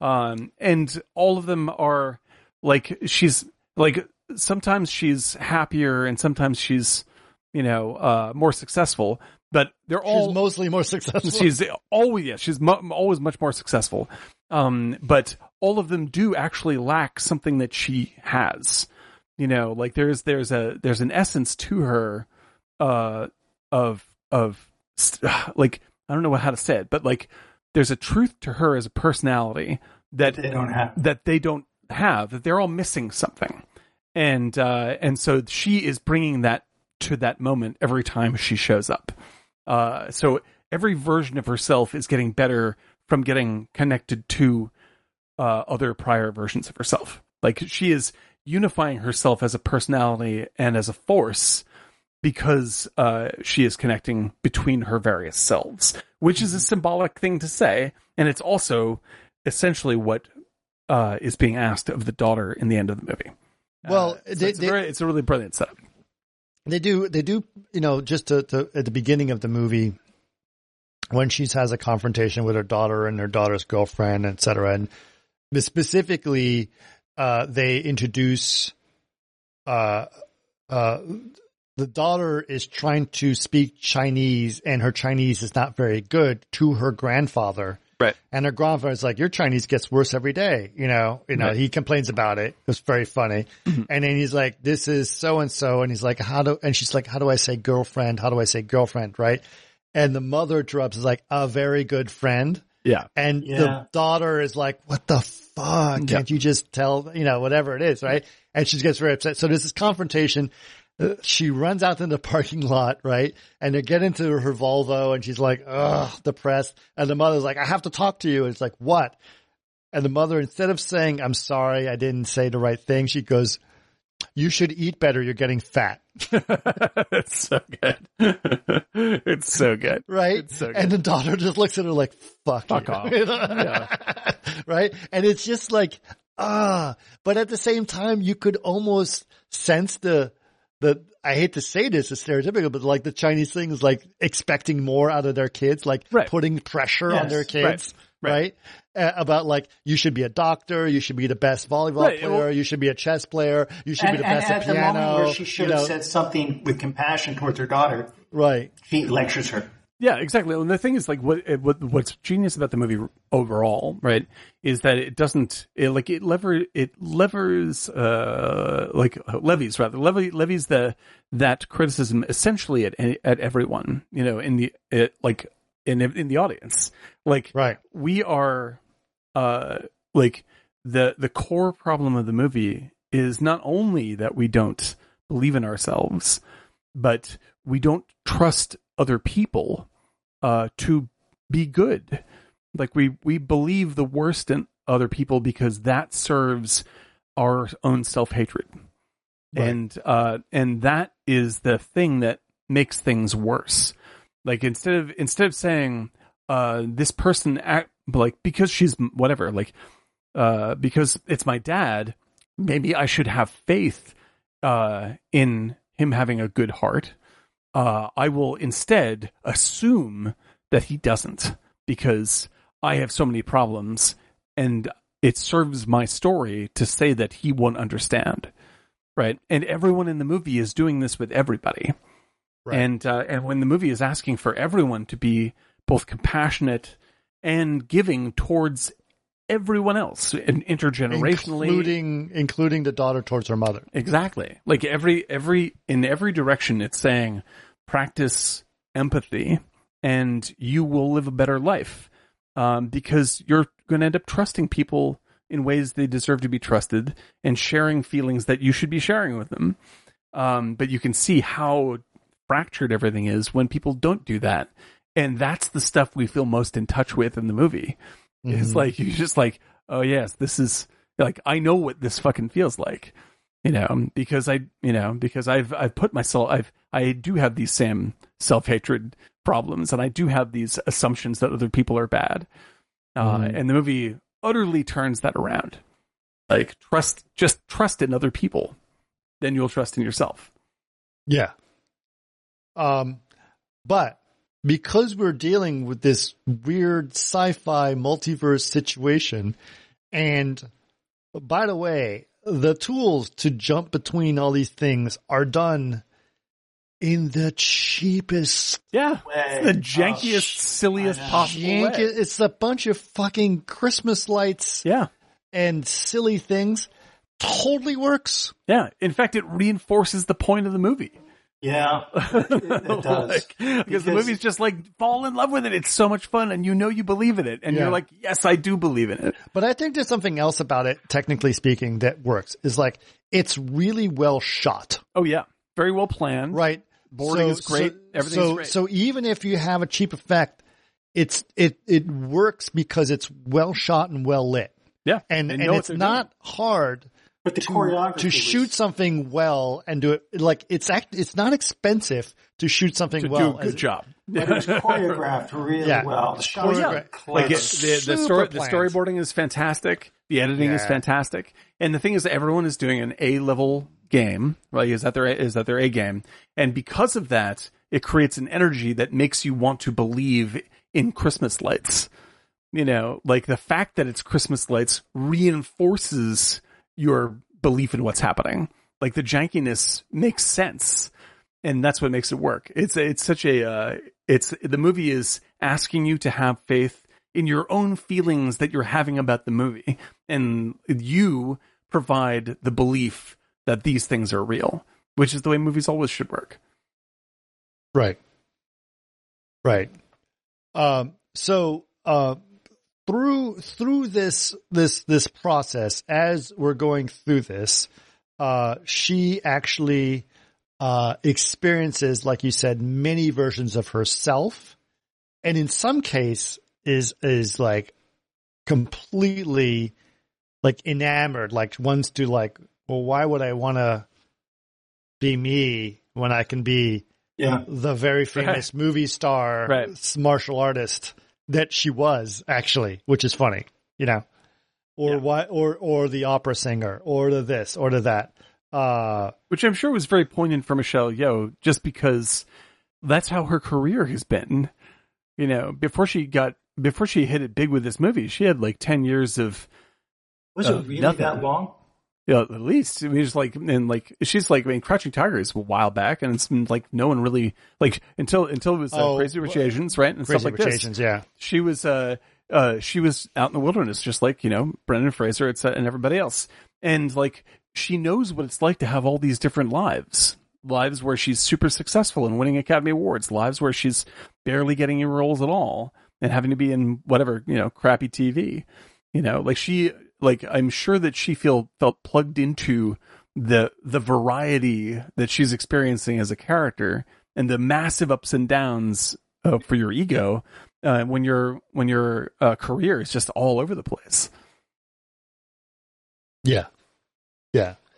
So uh she's she's experiencing all this and then what she discovers along the way is that this villain is Jobu. Jobu uh is uh someone specifically that has that her character from the Alphaverse, her person from her Alphaverse, uh her oh sorry, let's put it back. Her person from the Alphaverse had pushed uh, uh, had discovered this portal situation and then pushed this other person to go as far, really, really far until that person became so powerful that they can encompass everything everywhere all at once. Right. Right. In the, let's just put it that way, right? So, and this person is crazy town and basically on a, uh, uh, uh, on a rampage of destruction, right? So like Hades, chaos, whatever you want to talk about, uh, basically like it doesn't matter. Right. She wants to destroy meaning in everything. Right. Like she wants to destroy the meaning of everything because having meaning at all mean means that she can feel pain. Right. And so everything must be meaningless. Right. and uh and so she's trying to like the like which i which I, I think is amazing in this film right because this movie uh, w- has been described as a sort of postmodern film right and like i actually have big arguments with postmodernism because the foundation of postmodernism is the idea that meaning is only meaningful to you as opposed to having sharing common meaning with others right and postmodernism can be uh, there's great postmodern art, there's great postmodern architecture, all this kind of stuff. But the actual the sort of um, uh, uh, uh, psychological idea or the, the the the theory of postmodernism is that you cannot know other people or what they feel, and so you there is no there is no crossover with anyone else Unless you have that experience. Like and it's only your experience that makes any difference. And i i fundamentally disagree with this right? I think that this is wrong. Um and this movie uh does it correctly. It's like this movie like all great deconstructionist films is breaking all this stuff apart so that it it verges on feeling meaningless because everything is so fucking crazy you can't lock on to anything which is how jobu feels right? Uh, you can't find meaning in everything because everything is changing so fast and you can't get any relative emotions. But then it brings it all together to say, we share these emotions because we are very much alike.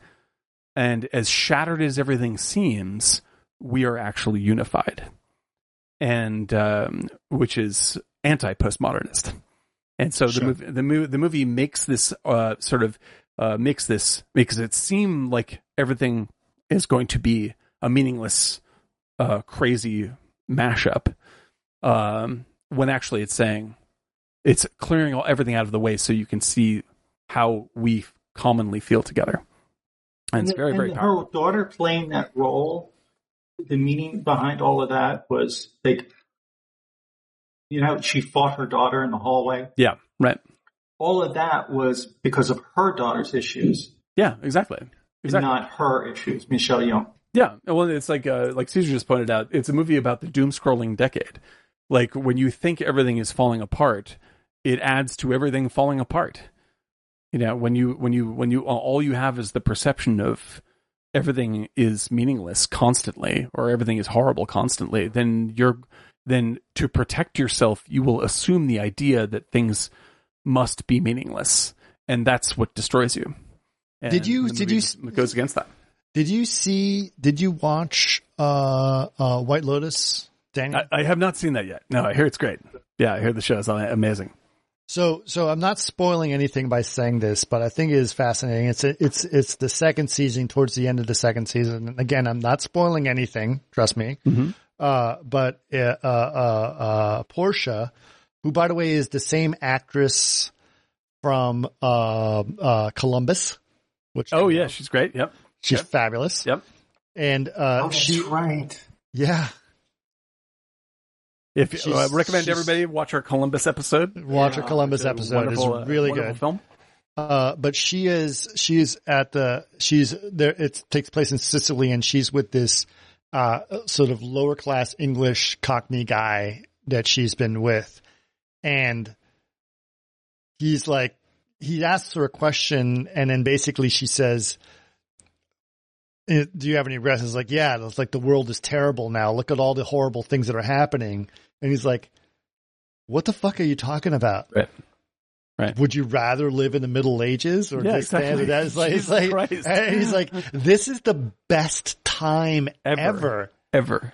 Ever. Funny. And For everybody those- on the face He's the of the biggest earth. criminal when he's saying that. Right. Yeah, I, I understand that. Let's not spoil that. But like, just saying, it's like, this is the best time ever. Yes. And it's like, and the fact that she couldn't see it Yeah. because she's sitting there doom scrolling Yes. is the point I'm trying to make. Yes. And it's like, this is the worst. Like, oh my God, I, this, I can't think of anything worse that's happening. It's like, if you can't find joy in your life today, then you're fucking losing it. Yeah. You've lost everything. Yeah. And, and, and the way that he puts it in that, in that, in that movie or in the, in the show is like, oh shit, that's brilliant. And he's like, I don't do social media.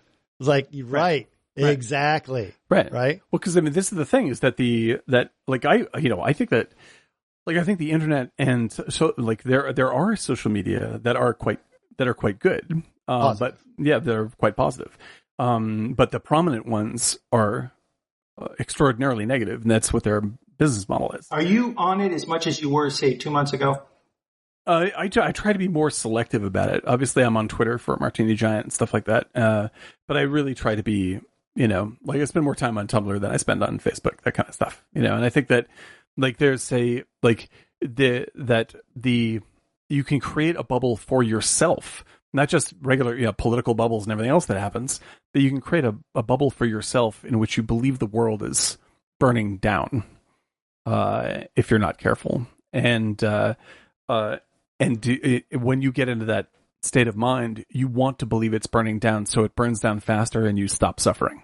Right. Well, it's easy to think that way. Yeah, Caesar said that our Discord's okay. And, he's Discord, right. especially our Discord. I, Our Discord is very positive. Yes, uh, and, and, uh, we tend to have great conversation there. So please enjoy our Discord. right. Don't forget to check us out on Discord. Uh, because yes, we do have some great conversation, including people like Caesar and McMonkey Man, et cetera, et cetera.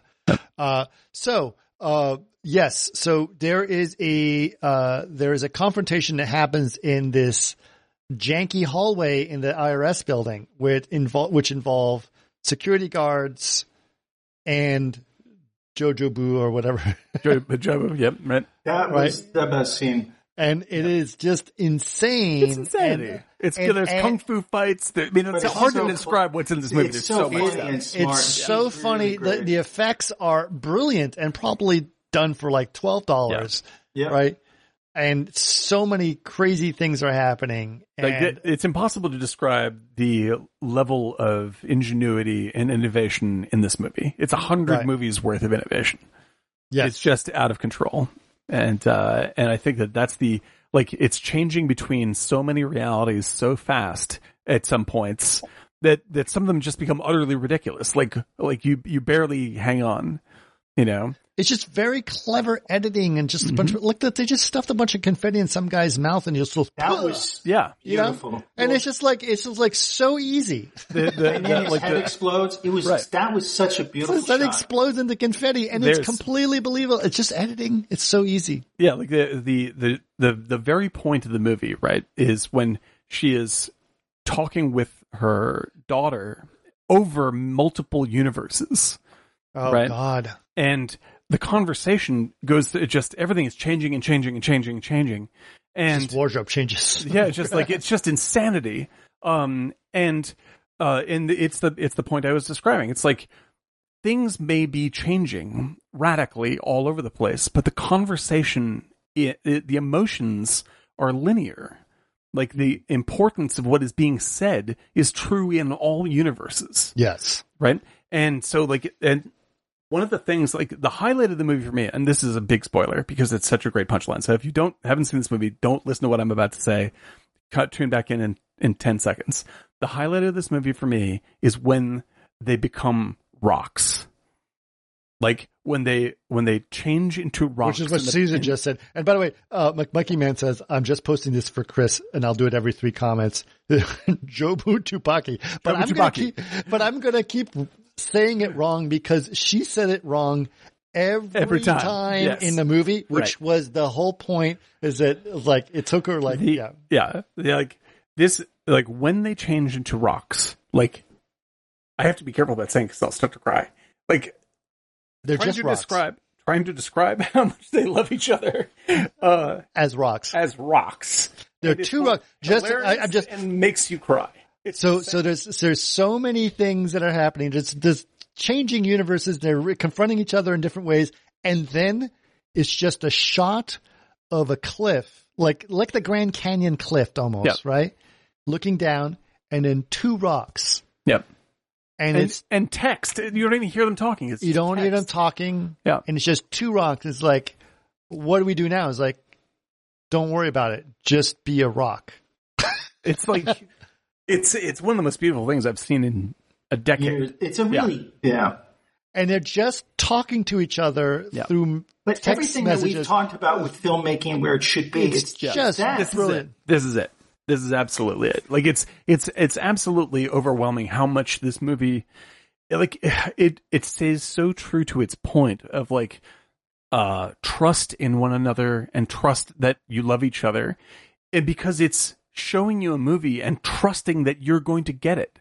By the way, I just want to put you're out going to be there for it. the journey you went through with them through all these crazy things that happened.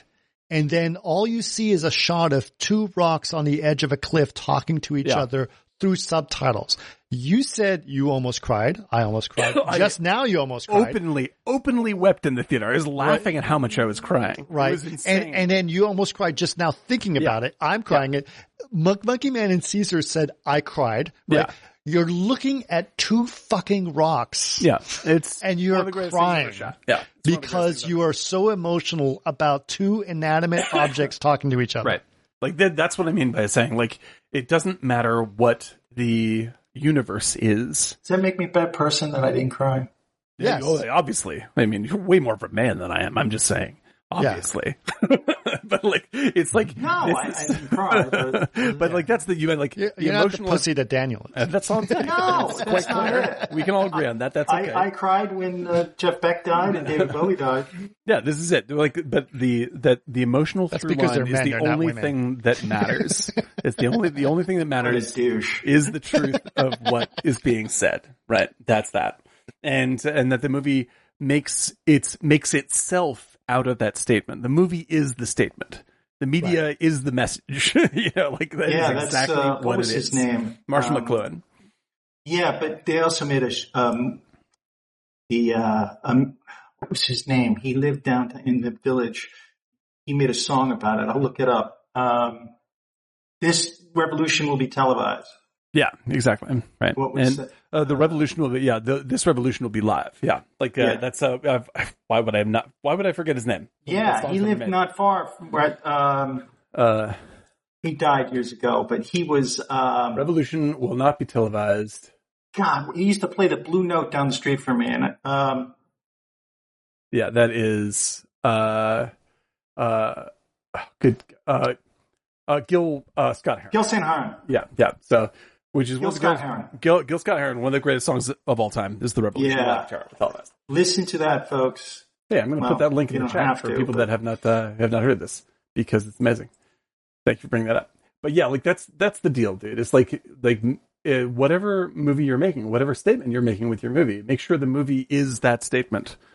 like make that the movie. Make sure that movie, your movie, is that statement. Yeah, like that's all. That's your only responsibility. And so, like in terms of the emotional statement, what it's saying about uh, intergenerational feelings, what it's saying about um, uh, uh, uh, identity within America, what, what it's saying about treating each other well, what it's saying about uh, finding peace in your own life is it's very, very chaotic. Because, like, the fact is, like, for Michelle Yeoh Michelle Yeoh like, uh, like, she's had massive ups and downs in her career, just like I have had massive ups and downs. Like everyone's had massive ups and downs. But say social, many social media make you want to present a completely fluid, very Fabricated. fabricated, positive experience to show outwardly, and when inside you're feeling fucking crazy. Oh Right. God, tell me about it. I just hate this fake per, fake persona that people do. There was a hilarious It doesn't really episode. doesn't There was a hilarious episode of of of Portlandia where the where he meets this girl and they decide to go on this impromptu trip to Italy and they they show their pictures on Facebook and like mm-hmm. this looked really and then you see what actually happened oh, and it's Yeah, like right.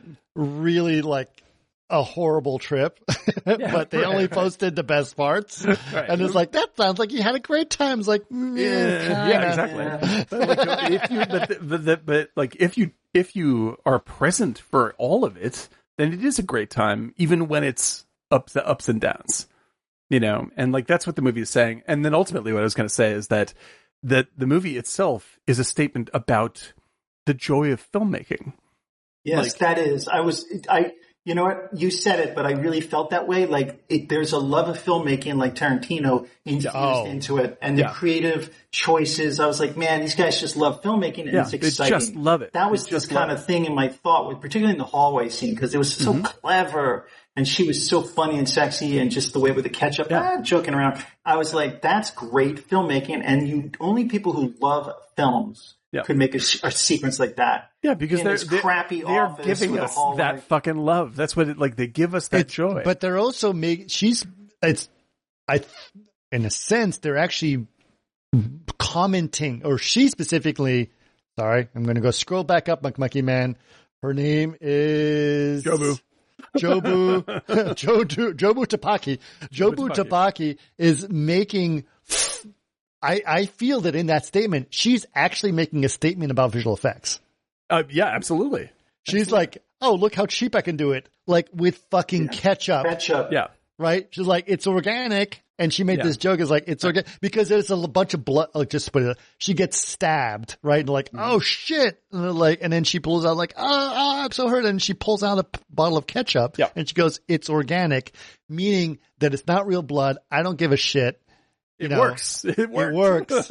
and they're like, wait, what? This is And the then- yeah. pure joy of it. Like this is the like, and the and the, the movie uses the like they uses the love of what they're doing to make a thing that represents love, Right. right?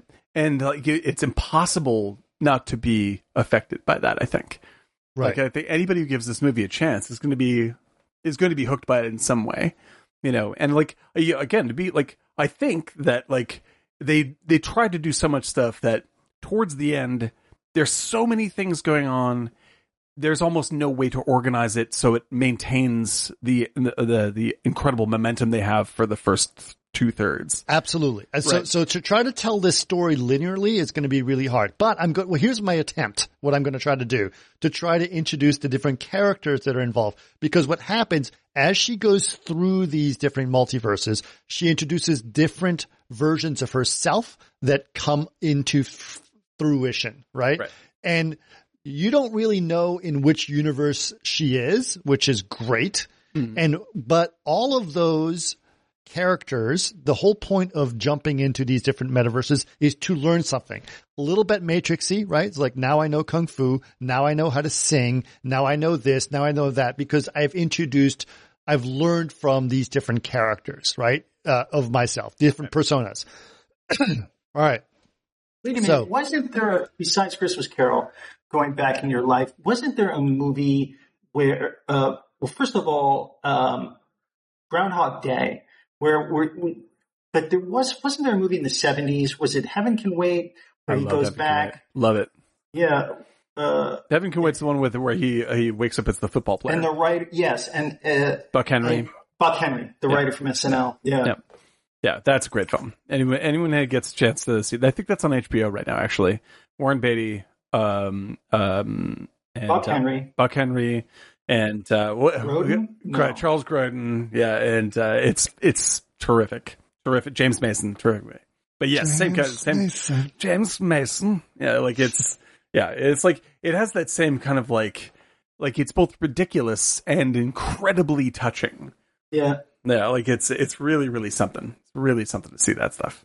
So the, the, the, here are the different personas that appear in her life and you learn through them through the thing. So I'm going to go through each of those a little bit because they're scattered throughout the whole thing and you sort of get glimpse of them in different ways. But there is the, there's her, uh, her martial arts character that shows up, which is basically she typical her origin story is that she gets beat up in the backyard and she gets taken in by some ninja by some uh, martial art uh, a sensei who teaches her how to be a kung fu expert which then leads her into a big film role and she becomes a famous actress from this uh from the, her role which is very much tied to as we just explained her I guess her her the actual actress's origin story Yeah. right? Right. And um, what's interesting in that situation is that she, th- her split happens after she originally met her then husband,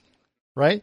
But she then left her husband to pursue martial arts, and then her husband went to America on his own without her, which is in in in her universe. She and her husband went to America together and started a laundromat business, right?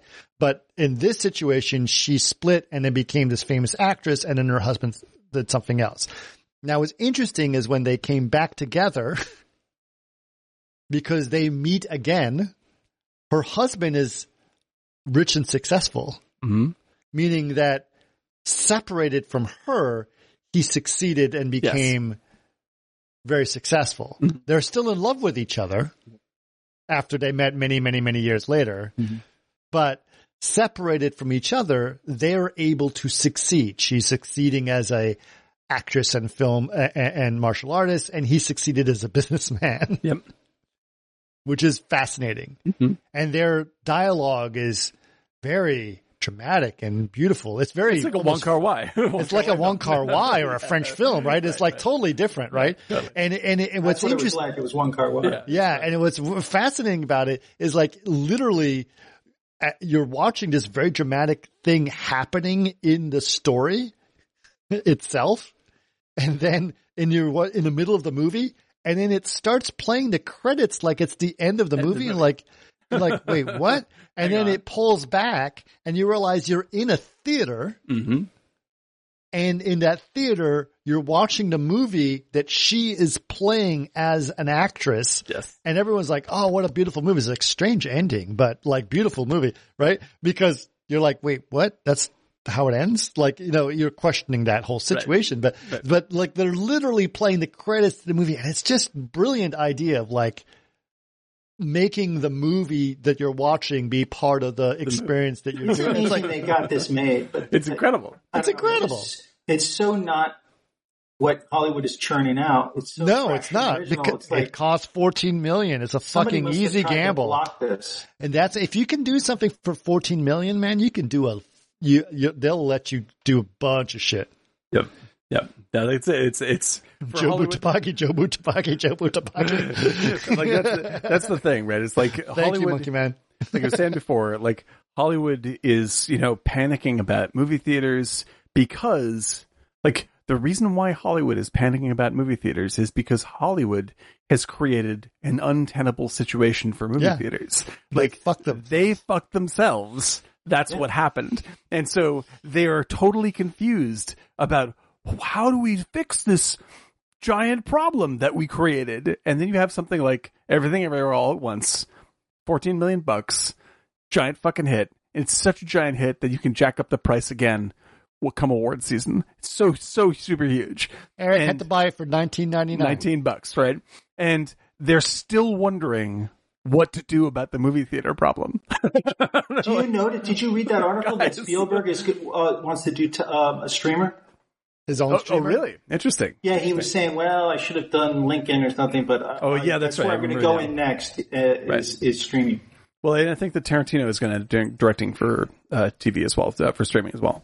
Like, All right, we'll get to that. That's a big conversation. We have Sure. to get through a lot, and I have to make sure that I'm uh, on time to pick up uh, my daughter from high school. Anyway, back to I the can't movie. believe she's in high school. It's, sometimes I hear stuff. I was like, their kids, Dude, are, dude, kids are getting older. My daughter's 14. I know. I've got. I'm. I'm going through college choices with Lily and SATs and shit like that. Man, it's not. It's, it's wild. It's wild. you know she's driving. Ugh. Mike Mikey man, you keep adding different names in there. Go go Bugatti. Go go go Bugatti would be a good one. Go go Bugatti. Gogo Yubari is uh, from Kill Bill. She is the one who swings. Roman. Polanski Roman Polanski. There we go. All right. JoJo's Bizarre Adventure. Just remember that. Okay. So uh, that's one of the stories is specifically her that. And then there's the other story where she's a famous opera singer. That's a sort of a smaller story uh, uh, that happened. There's one that's very strange that comes up every now and then. Very brief, but she's a sign flipper in Hollywood. Yeah, yeah, yeah, yeah. That was that was an interesting one. Which, is which is by the way struck a chord for me because I uh, acted in a movie for uh, our mutual friend Carl Denham directed, uh, in which I played a sign waver called the Waver. And uh, it's a feature length film. so I saw that and it was like, oh my god, sign waving. Oh, it's still it's still near and dear to my heart. Yep. But yeah, we And- got that. We have uh, we have what we of course have uh, ra, ra, uh what is it? Rak, Rakantui. No, no, no, no, no, no. Uh, uh, rac- Rak, Ratatouille. Okay, so so this is funny. So this is a this is a much bigger. Like I thought it was a joke. Uh, Raccacoonie, Raccacoonie. Uh, right? Which, by the way, is hilarious in itself. So she talks. She mentions this thing about like she tries to explain to people in her universe that there are people that come into their bodies and act for them from different universes and they're like, what the fuck are you talking about? It's like, it's like that movie with the raccoon in the hat, that tells the chef what to do. He's like, raccoon? What? What? What are you talking about? It's You like mean rat?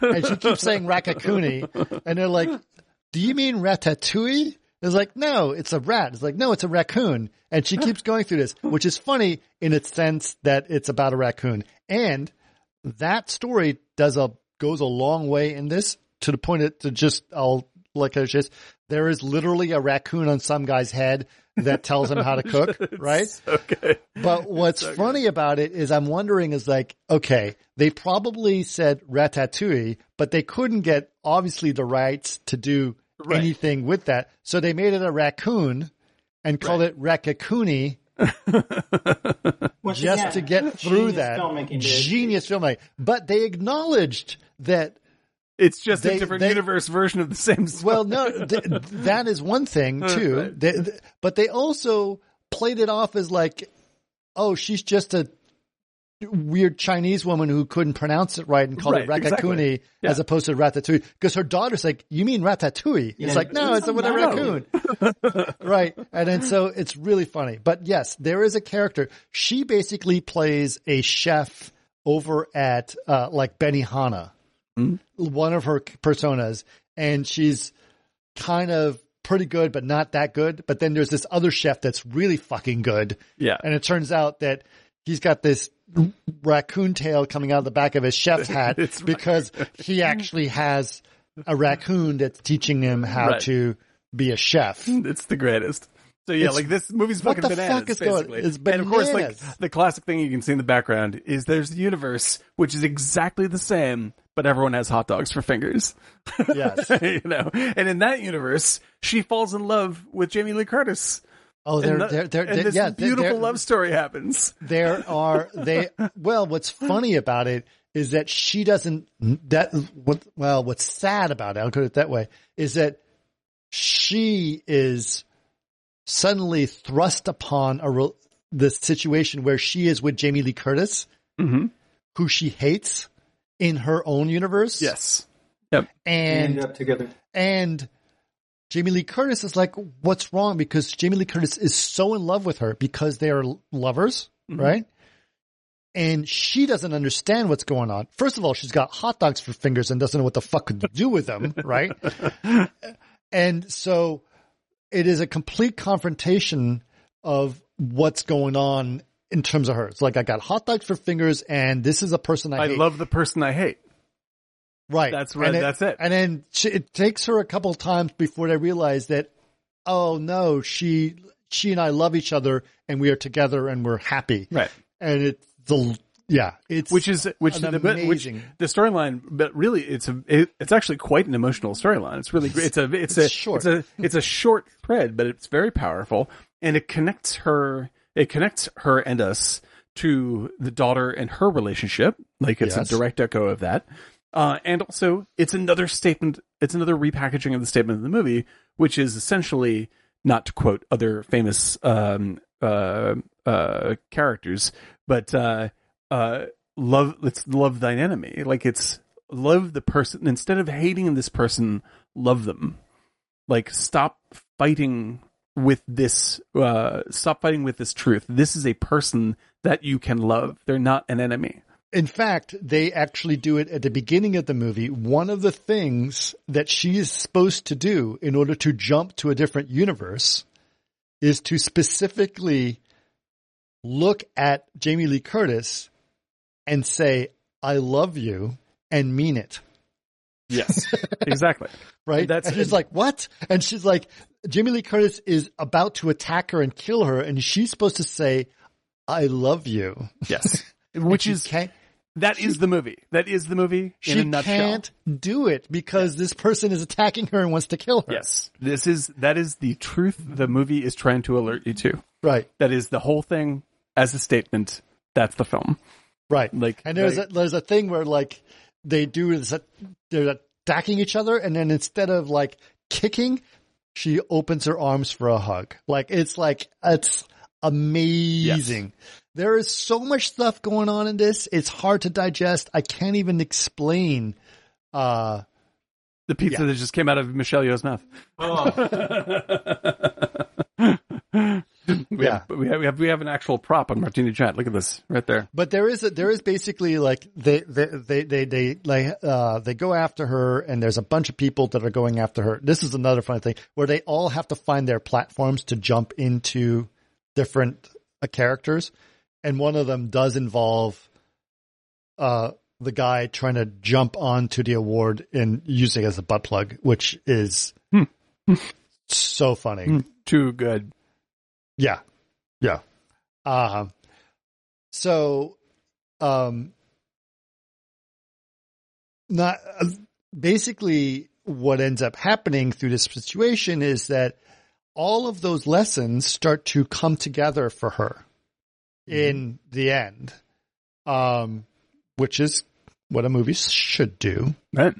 Right. but but they don't go full cheesy on it. They actually do say some authentic things, right? So Jamie Lee Curtis, for example, goes after them, but still ends up like not caring. Like Right. she ends up basically letting things slide. And then she and the two of them end up hanging outside vaping together, which was a weird scene and a wonderful scene Right. of the two of them. Like, because Jamie Lee Curtis looks at it as like, we're, we're two unloved women, strong, unloved women. No one appreciates us. Mm-hmm. And that's a wonderful thing to say in that way, right? And then the most important thing, obviously, is what this movie really is about. in a lot of ways, if I'm going to put a log line on it, it's about her and her daughter can recon- her, you know, Absolutely. reconnecting, right? Right. yeah. A- a- and and so uh she she does confront her father and said this is not this is her girlfriend they're together right And, and how's the father react? oh okay Cool.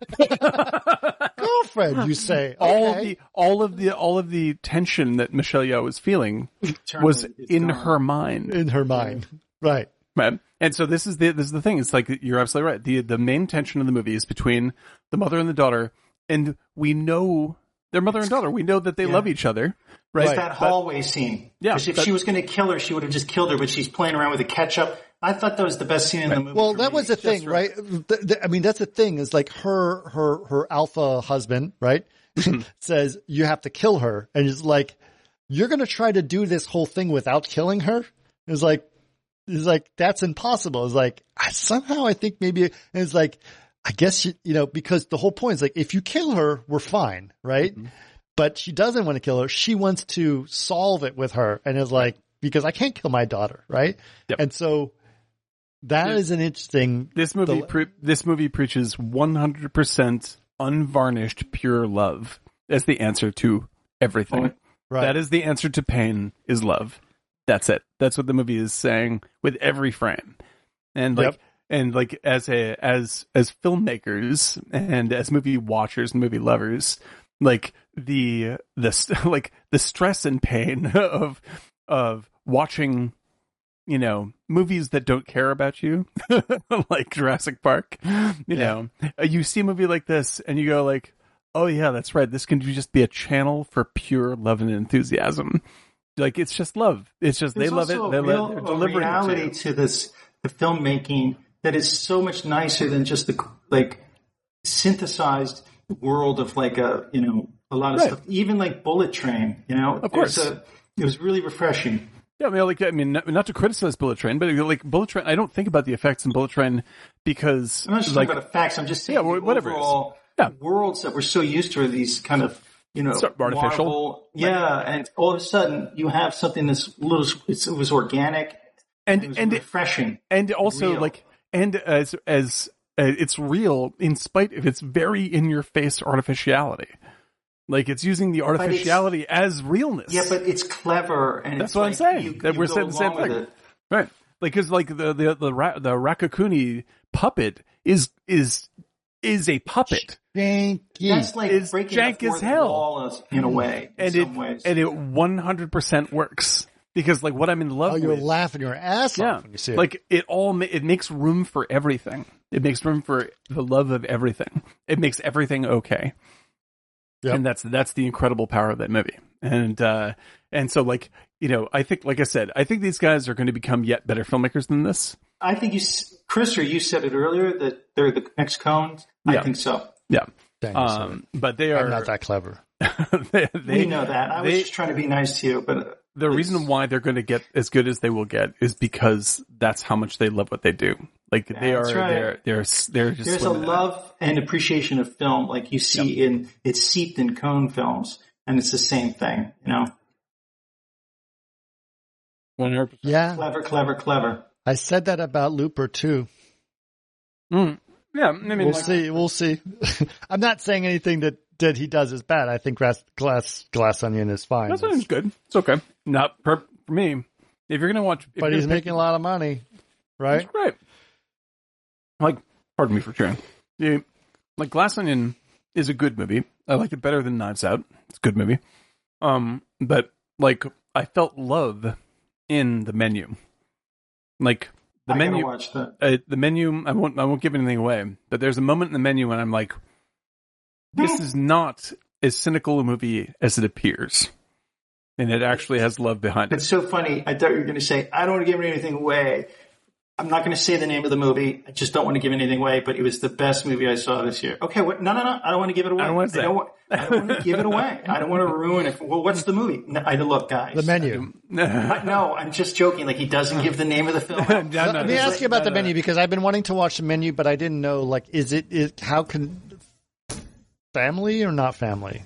Um, I think it's like it's got some intense stuff in it. I don't imagine that there's anything that's over the top.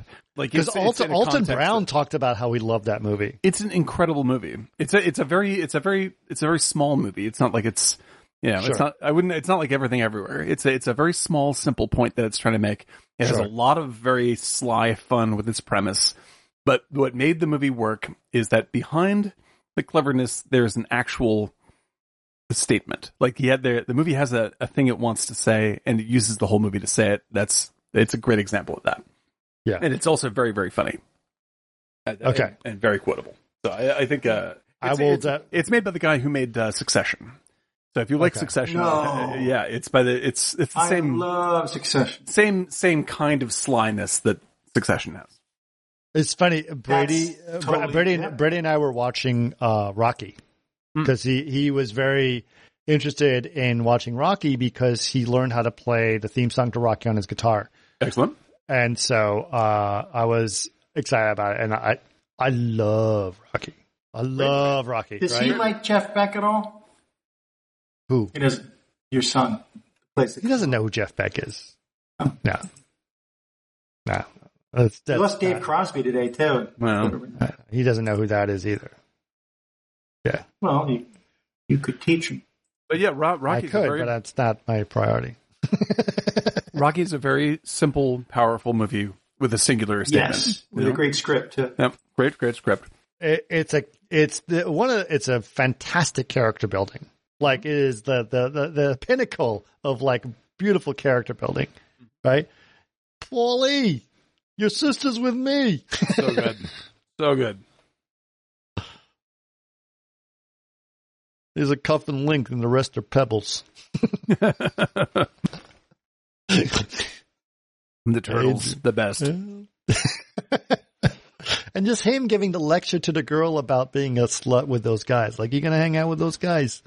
You know, like, oh my God, so good.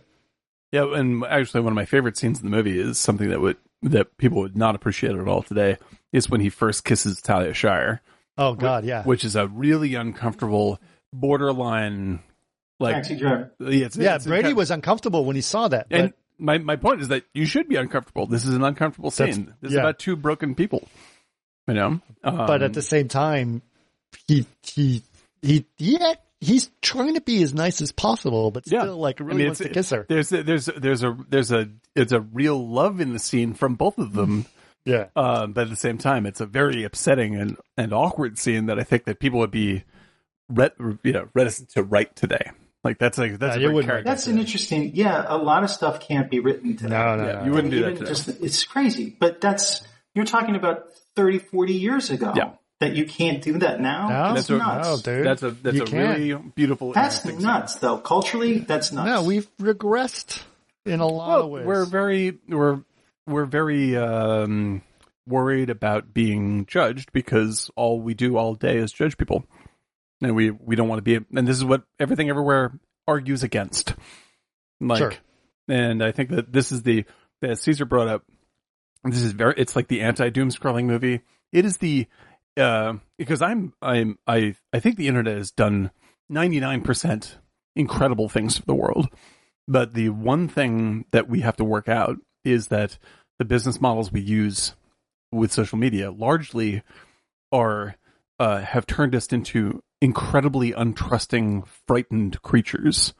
And when we are innately social and want to share love, and we are actually terrified of each other all the time, that creates a profound amount of anxiety and distrust and self hatred. And I think Plus, you throw on COVID and everyone's locked up inside. Yeah. It's just like it's you this- wonder why there's like well, why suicides and anxiety have gone through the roof. It's because we do not trust each other in the slightest anymore at all. That's why. And it's because people are making money on it. And it doesn't mean it's going to be. It's like the internet is not evil, and it's not like. It's not like ah, it's the only the internet will only ever poison us. That's not true. Social media is done perfectly well in many many different ways, but in the way in which it's today- popular, it's bad. not to go too deep, and Chris maybe saw it, that the Sergey Brin and the other guy, uh, founders of Google, are, are coming back to Google because they're worried about uh, chatbot GPT yeah, I, ima- I imagine. against the problem the model. problem with those like I don't know if you I don't know if you've seen some of those things, but like if you go to Chat GPT and you ask it to do like what is 219 plus this and this, it actually gets the math wrong. Oh yeah, Yes, but the concept so- of it and so the, the- growth of it, you're talking about now. But but, But these- Google Google has these language models. They've had them far longer than ChatGPT, but they don't put them out there because it is wildly inaccurate. But it gives it with such confidence, so they they can't they can't do manage two plus that two is five, gentlemen, as it always has been. as it always has been, right? So they I- can't do that now. I- I- the, Go ahead, Eric. You, the point is, is that they're saying now, a barge, 80% of like material and other things in five years is going to be written by AI. And the former founders of Google are really concerned that if they're not on that bandwagon, their whole model is going to collapse. But that's already been happening, right? So like, like 75% of CNET, uh, there, there, was an article or in the, in the Verge podcast, in the Vergecast that, that I just listened to today, like 75% of CNET is written by bots. right? And they, and he's like, for example, and they talked about it, is like, they, there's a, I highly recommend it. Just go to the Vergecast, listen to this week's episode of the Vergecast, and they're talking about it specifically with the ver, with like the fact that they were, uh, CNET was bought by a company that basically, uh, uh, maximizes SEO, right? And so every day, CNET puts out the current mortgage rates, right? Because they know that people will search that. What's today's interest rates? And they want to have people click on the CNET article for them to get the ads, right? And they don't want, no human being wants to put out what today's interest rates article is every day. So a bot does it for them every day, but it comes out all the time. So journalism, yes, journalism is going to be replaced by bots in a lot of ways. And so well, that's even Yeah. just technical stuff and wiki, a, a lot more. They're saying like 80% of, of, of content. You know, if Yeah. you can take, if, and so they're, they're worried that like all their advertising models are going to collapse. yeah, So, yeah. and the search, I, I got a new search engine called You. Have you ever seen that? Uh, I'll share it with everybody. It's pretty wild. Um, and you can go, you write, you, uh, the search engine, AI search engine, you.com, Y-O-U dot com. Um, okay, we got to get to Bullet Train real quick because I do have to cover that before we go. We haven't even talked about Bullet Train. I know. Give him Bullet Train the short drift. Gotta get to business. But Bullet Train is uh, pretty much a heist movie. Yeah, sure. Call it a heist movie. Call it a Yeah. heist movie. Um, and it's very uh, entertaining in a lot of ways. Uh, uh, it's the general story of uh, basically how to put it. Starts off. It's in Japan, right? It is the Japanese bullet train uh, that's taking place. Uh, a bunch of different characters end up on this bullet train, and they all confront each other. Turns out they're all assassins or uh, mercenaries of some kind.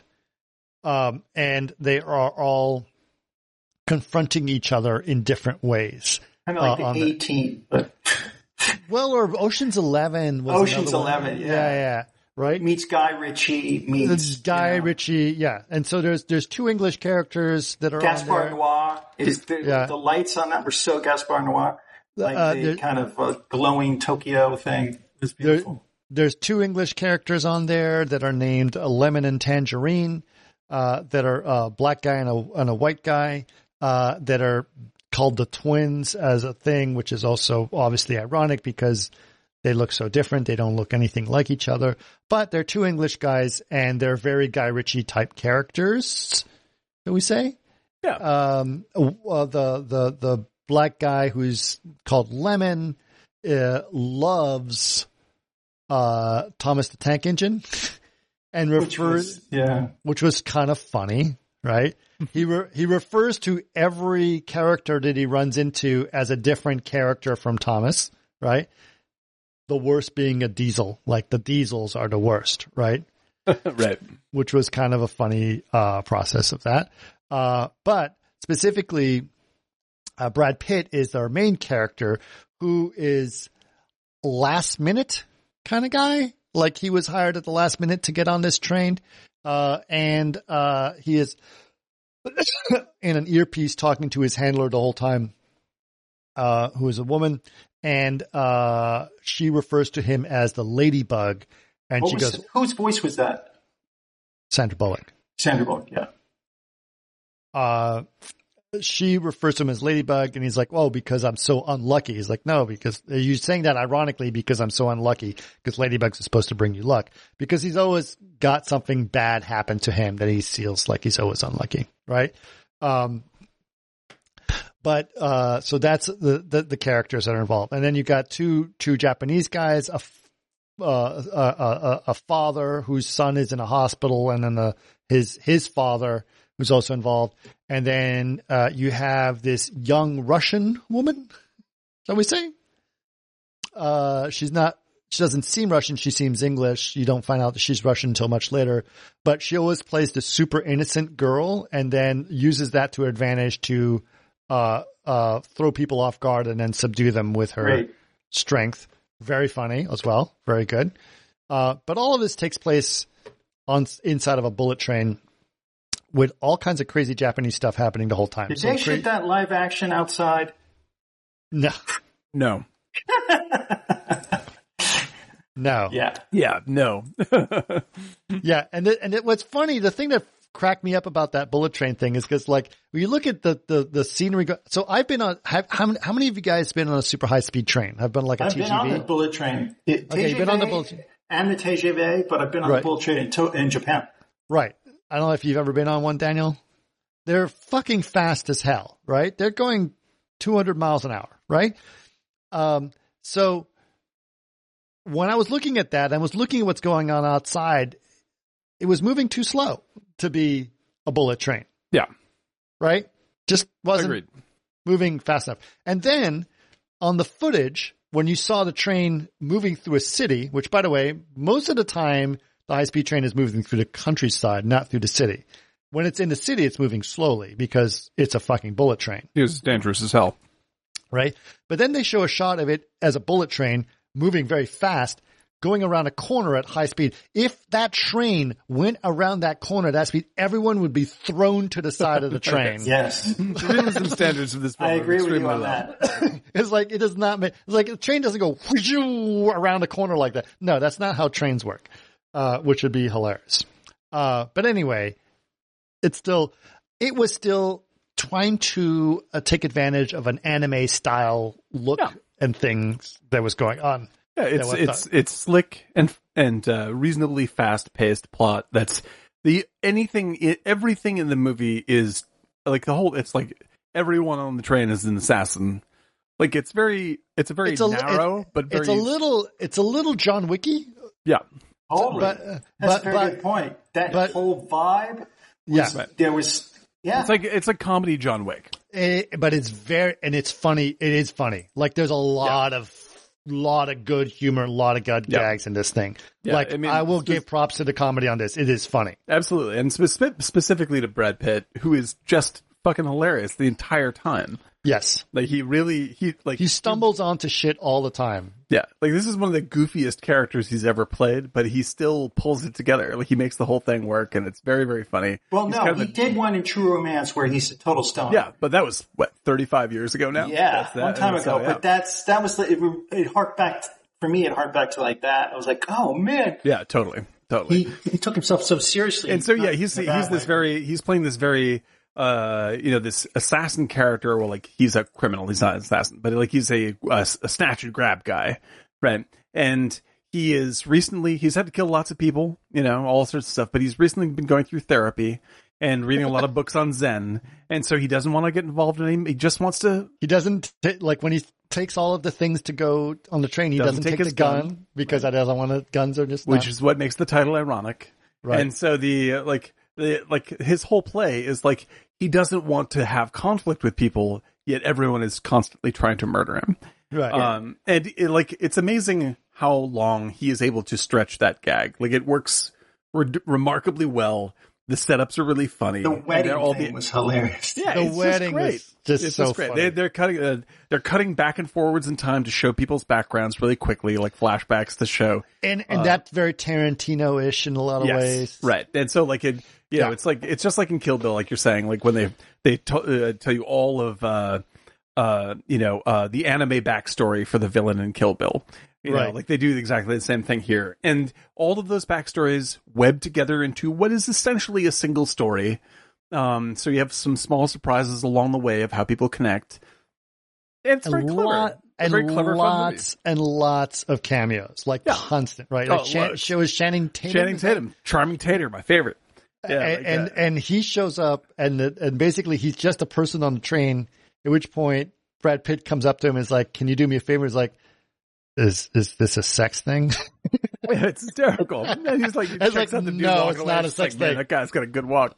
and so Channing Tatum's got this whole gay vibe to him. Yeah, it's, it's very very funny, very funny. and and also like Channing Tatum is in uh, the other movie with Sandra Bullock, uh, the one where he, he like it's the romance writer. It's a Yeah, yeah, which right? is basically romancing the stone. romancing the stone. The book Right. that Channing, I think it's Channing Tatum is reading a book, and it's the book that uh, Sandra Bullock's character is reading from that movie. That, so it's that level of silliness, right? And Right.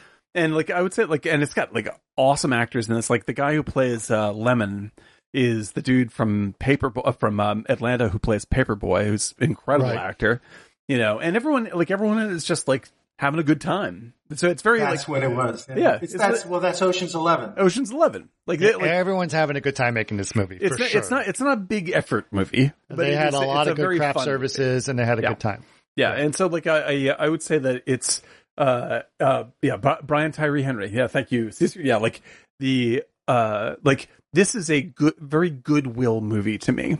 And uh and like it's a great uh it, like we don't need everything to be everything everywhere all at once all the time.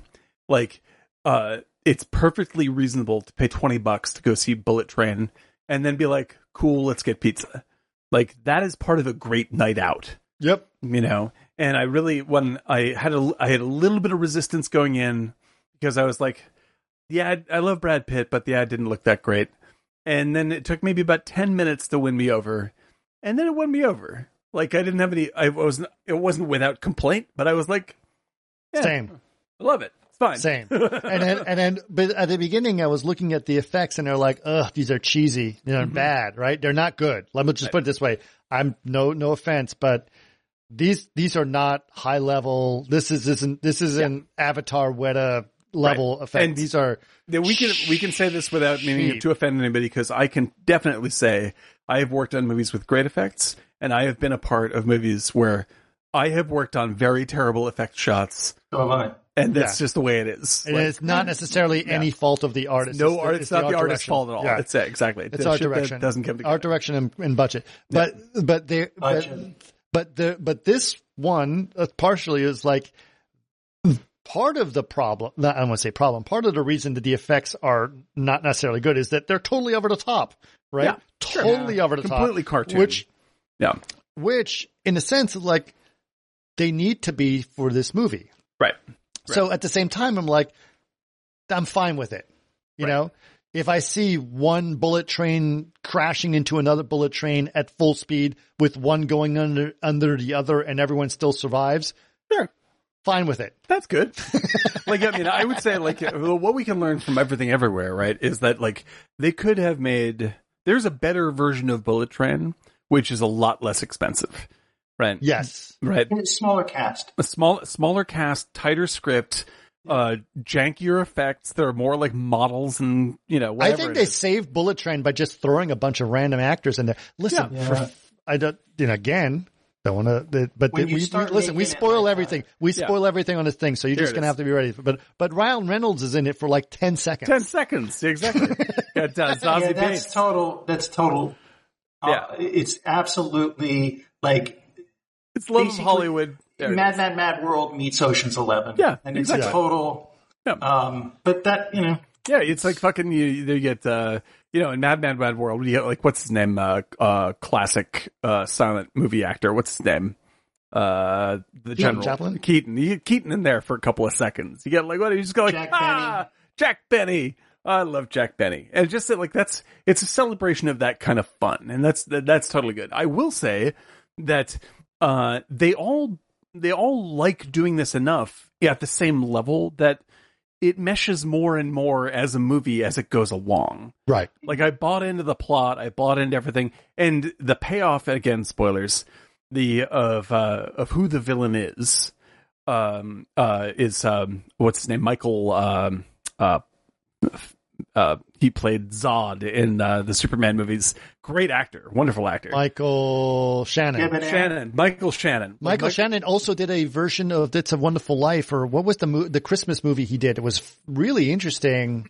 I don't know. Oh God! Uh, But come Sha- on, someone, someone, Monk Monkey Man's going to know. Michael Shannon did a really interesting uh, movie more recently uh, that was. It He's a was he's a really legitimate. yeah, terrific he's a cool. Yeah. He's a cool indie guy. and he's uh and every now and again he shows up in some big cornball expensive Hollywood movie and he really hams it up and has a good Cash time. Yeah, ca- but he has a great time hamming it up. Yeah. And he is He such plays a the- ham in this. It's hysterically funny. he plays the ultra villain, right? And so the name, the, the, the guy, hell. the guy you've been waiting for the whole movie is the person they're all. His name is White Death. He's like this. Yes. he's supposed to be this Russian, horrible assassin, terrible person, and it's played by Michael Shannon, and it's just like, mwah. And he has these unbelievably savory, silly lines, and it's just Right. It's fu- and like especially going up against Brad Pitt, where Brad Pitt's like, Savory, silly line. like- Well, the other thing is like the- t-shirt right there. what's funny is like Brad Pitt.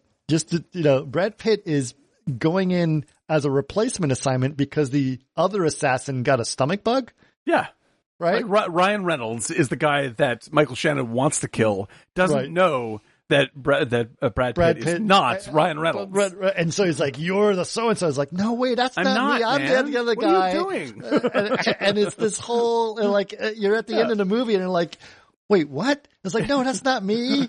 I was like, I was supposed to get off. the- Listen, there's uh, some books you should read and just process this a little bit. And like this dude is like giving this whole supervillain act, this Russian supervillain act, and Brad Pitt's like surfer dude. It's it's really really funny. Well, he's got It's the really goofy little bit. the, the goofy little beach hat on Yeah. too, which is hilarious. Yeah, no, I, like I was like it was, it was such a uh, genial, uh, goofy movie that I was just like, this is the kind of shit that like I mean, like it, it's like this is kind of what I wanted. Um, uh, what was the the Gray Man to be?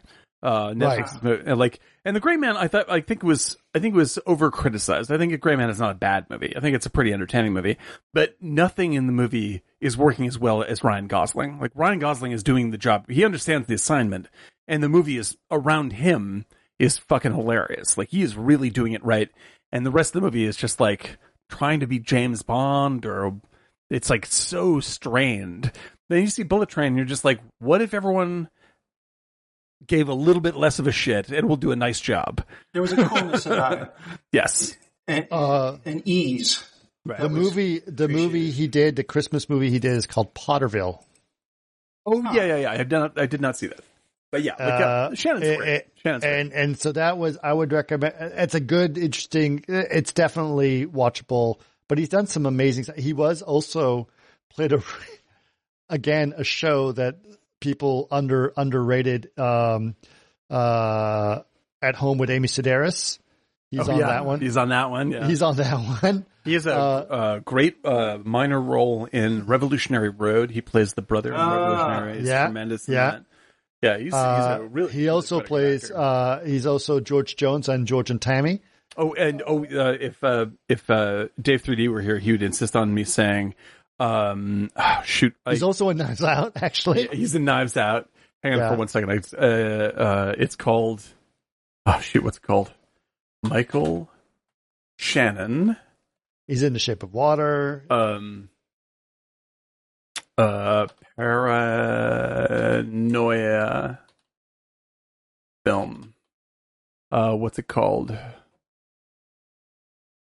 Uh Paranoia film. yeah. Oh, shoot what the fuck is it called? Uh, oh uh yeah bug uh with uh, ashley judd directed by uh um um uh william friedkin which is great. Wow. and uh, the one that Dave, uh, uh, the one that Dave 3D would insist on is Take Shelter, which is a terrific, terrific movie. He's really, really wonderful with Jessica Chastain, I think. Uh, really, really good indie movie. But yeah, he's a, he's a wonderful actor, and it's just like when he comes in there and he's just like, "Hang on, let me put my indie skills away, and I'm gonna give you the ham." I got some indie skills. like here it is. It's the uh, it's the it's the uh, Subway 12 inch ham on uh, on whole wheat performance from Michael Shannon. Yeah, it's pretty funny. Yeah. So so basically the premise of this film is that all these assassins are out there. They all sort of seem to be interlinked in some ways and you find out their their interconnection over time as they go through. Um, and several of them are, are pretty hilarious. The one that I think that Eric and I both uh, both seem to love is the the the Mexican Oh, gangster. that, yeah, that was really oh. fun. Yeah, That, really that one is, and, and he dies so quickly, but you get his entire backstory that goes for so long, but he Yeah. dies almost immediately Well, when he gets on a this, is, train. this is a good, clever part of the movie. It's like they give him this enormous backstory, and then he, which makes it surprising that he dies so fast. And you're like, why did they do that enormous backstory? If, he was a waiter too. Yeah, yeah, because like, and then reveal. Then it, the next thing you're like, oh, the backstory is actually the key thing. the key. Like that's of it. actually the B plot of the entire movie, Right. Uh, and this just guy, this guy just So, so just to give you an idea of this story, which is hilarious, so like, like literally, basically, uh, uh, uh, Brad Pitt reached his goal within 15 minutes of the movie, which is to pick up this briefcase, and he has to get off the train, and he and he's at, and he knows that. So there's a, the uh, one of the big key points of the movie is like they go. There's only one minute at every station that he that that the doors open. He can get in and out of the train, right? So he's at the door waiting. He's got the briefcase, which is what he's, he's like, this can't be this easy. And he's like, that's this easy. Just got to get off the train and you're good. And so the, at the door that comes in is this Mexican guy wearing a white suit that looks at him, he loses his mind, stabs. him. loses his mind and stabs Brad Pitt immediately. Phone though. yeah, Wh- or doesn't stab him because he actually gets his phone. But you don't know this. All you see is a stab, and you think, "Oh, Brad Pitt's dead," and then immediately go into the backstory of this character, right? Right. And so you s- you literally start with his childhood about his father murdered and his mother and the blah, all this whole thing, and like gets involved with a gang. Like they do this whole montage. leads up to section. this wedding, and the So wedding. like he's like in love with the, the the woman at the bar, and they, they turn into a wedding, and it's like this wonderful wedding, and then suddenly, everyone at the wedding is poisoned except him. Except him. Well, Yeah, more 'cause Brad specific, Pitt walked by him Bumps and him. spilled, Yeah. bumps him, and his drink got spilled. So right? poison- And so he's wearing a white suit. He's wearing a white suit, and bumps him, and the wine spills on his suit, and so he's rubbing the wine off, and then he turns around, and everyone is up. massively poisoned, Vomiting poi- blood. vomiting blood and blood coming out of their eyes from the poison and they're all dying, including his wife. And so this is horrible situation. And so that's he's on adventure. So he shows up at the bullet train wearing the same fucking white suit from his wedding with the same wine stain on it, like, Right. which is He's hilarious. like he's a super villain. Yeah, exactly. Like he's like he's like you're still wearing that suit, and then Yeah. he sees Brad Pitt, who apparently in the backstory was at the wedding. Who's the guy who bumped into him, right, and he was, yeah, but not was- necessarily the guy who poisoned them. We find out later that it's Right. another one of the assassins that poisoned. but the, and, that, and here's where like one thing the one thing I really truly loved about this movie, and it sort of represents how the entire movie works, is that this even the action in this movie is very sort of like uh low stakes. It's like lots of Sure. things are happening, and it's all really funny, but you never like you're not really worried for anybody. It's just No. like fun action, right? But it's also extravagantly gory. Oh yeah, Like, yeah, yeah. It's like Uh, Kill Bill. Yeah. uh, yeah, It's like yeah. it's ridiculously gory, and I love the the the tension between Brad Pitt's easygoing, soft comedy and these sort of like fun, slight action scenes and legs being chopped off and blood vomiting everywhere. I was just like, this is great. This is extremely silly. yeah. Uh, so like the tone, the tone is really like the thing that makes the movie work outside of Brad Pitt is the is there's a consistency to the tone through the entire film that eventually I developed faith in, and once I had faith in it, I could relax into the goofballness of the entire thing, and then it was then it was home free. Well, the thing that, like, just to get another give perspective thing is that uh, Lemon and Tangerine have an argument of how many people they killed to pick up the son of White which was shot in Long Beach because I watched that. I was like, wait a minute, that's not the Bay of Tokyo. It's just like yeah. yeah. Yeah. Yeah, Yeah. it's so good. And so, and so basically like, they're like, I sh- we shot, we killed 16 people. No, 17. And so they have this whole recap of how many people they killed to get Yeah. this guy. and it just it's has a counter. It's a little screen. counter on his side. Like one, two, three. And they're like, talking to the camera. They're like they're talking to cameras 16. like that was four, five playing poker, five, and then bam, bam, bam, bam, and Yeah. and it's just crazy gore, heads Yeah. chopped off, hooks through heads, you know, like really d- Yeah, ridiculous. it's like, insanity. It's it's, Yeah. it's absolute comic book silliness, and I think Right. that like the like that's the thing. It's like just like To Catch a Thief. Like To Catch a Thief is not a great Hitchcock movie, but everybody in it is great, and Hitchcock's a great filmmaker. So it's a really, really highly watchable movie. Like Sure. it doesn't it doesn't really go anywhere, but it's really pretty, and everyone's really likable. And so like this movie has the same effect, where I'm just like, yeah, the plot's pretty thin, but at least it's there, and like everyone's committed to it. Yeah. And so by the end of the movie, like I was actually, I was really pleasantly surpri- surprised at how neatly everything comes together into sort of like a single Zen statement. I was like, Right. nice. Like this, like now it feels like it was all, it doesn't feel as random as it did in the beginning. It slowly weaves its joke together and then, and then gets out. Does yeah. Yeah. And so like that, that's the thing is like I, in terms of the Hollywood model, like that used to be the standard. Like it even up- used to be the standard. You're Yeah. absolutely right. you know, like this, you'd be like, you, like, I, like, there's a movie, one of my favorite buddy. It also has an ending. yeah, it has a real ending. It has a real ending. It's, there's no cliffhanger as to Yeah. what the fucking next show Yeah. is or whatever. People that die, die, and people that live, live, and the ending is, you know, get, get the ending you want, and there it is. Yeah. Yeah. It's complete, ex- like, you don't need Bullet Train 2, like, you have Bullet Train. It works fine. And, like, it's like in the 80s that, like, my favorite buddy cop movie of the 80s is not Lethal Weapon. Turner and Hooch. That's also very good. That's a surprisingly good movie. Um, Every which way but loose. No, which I also love. Not cops, but still love. Um, is uh, Running Scared with Billy Yes. Crystal and Gregory Hines, Yeah, yeah.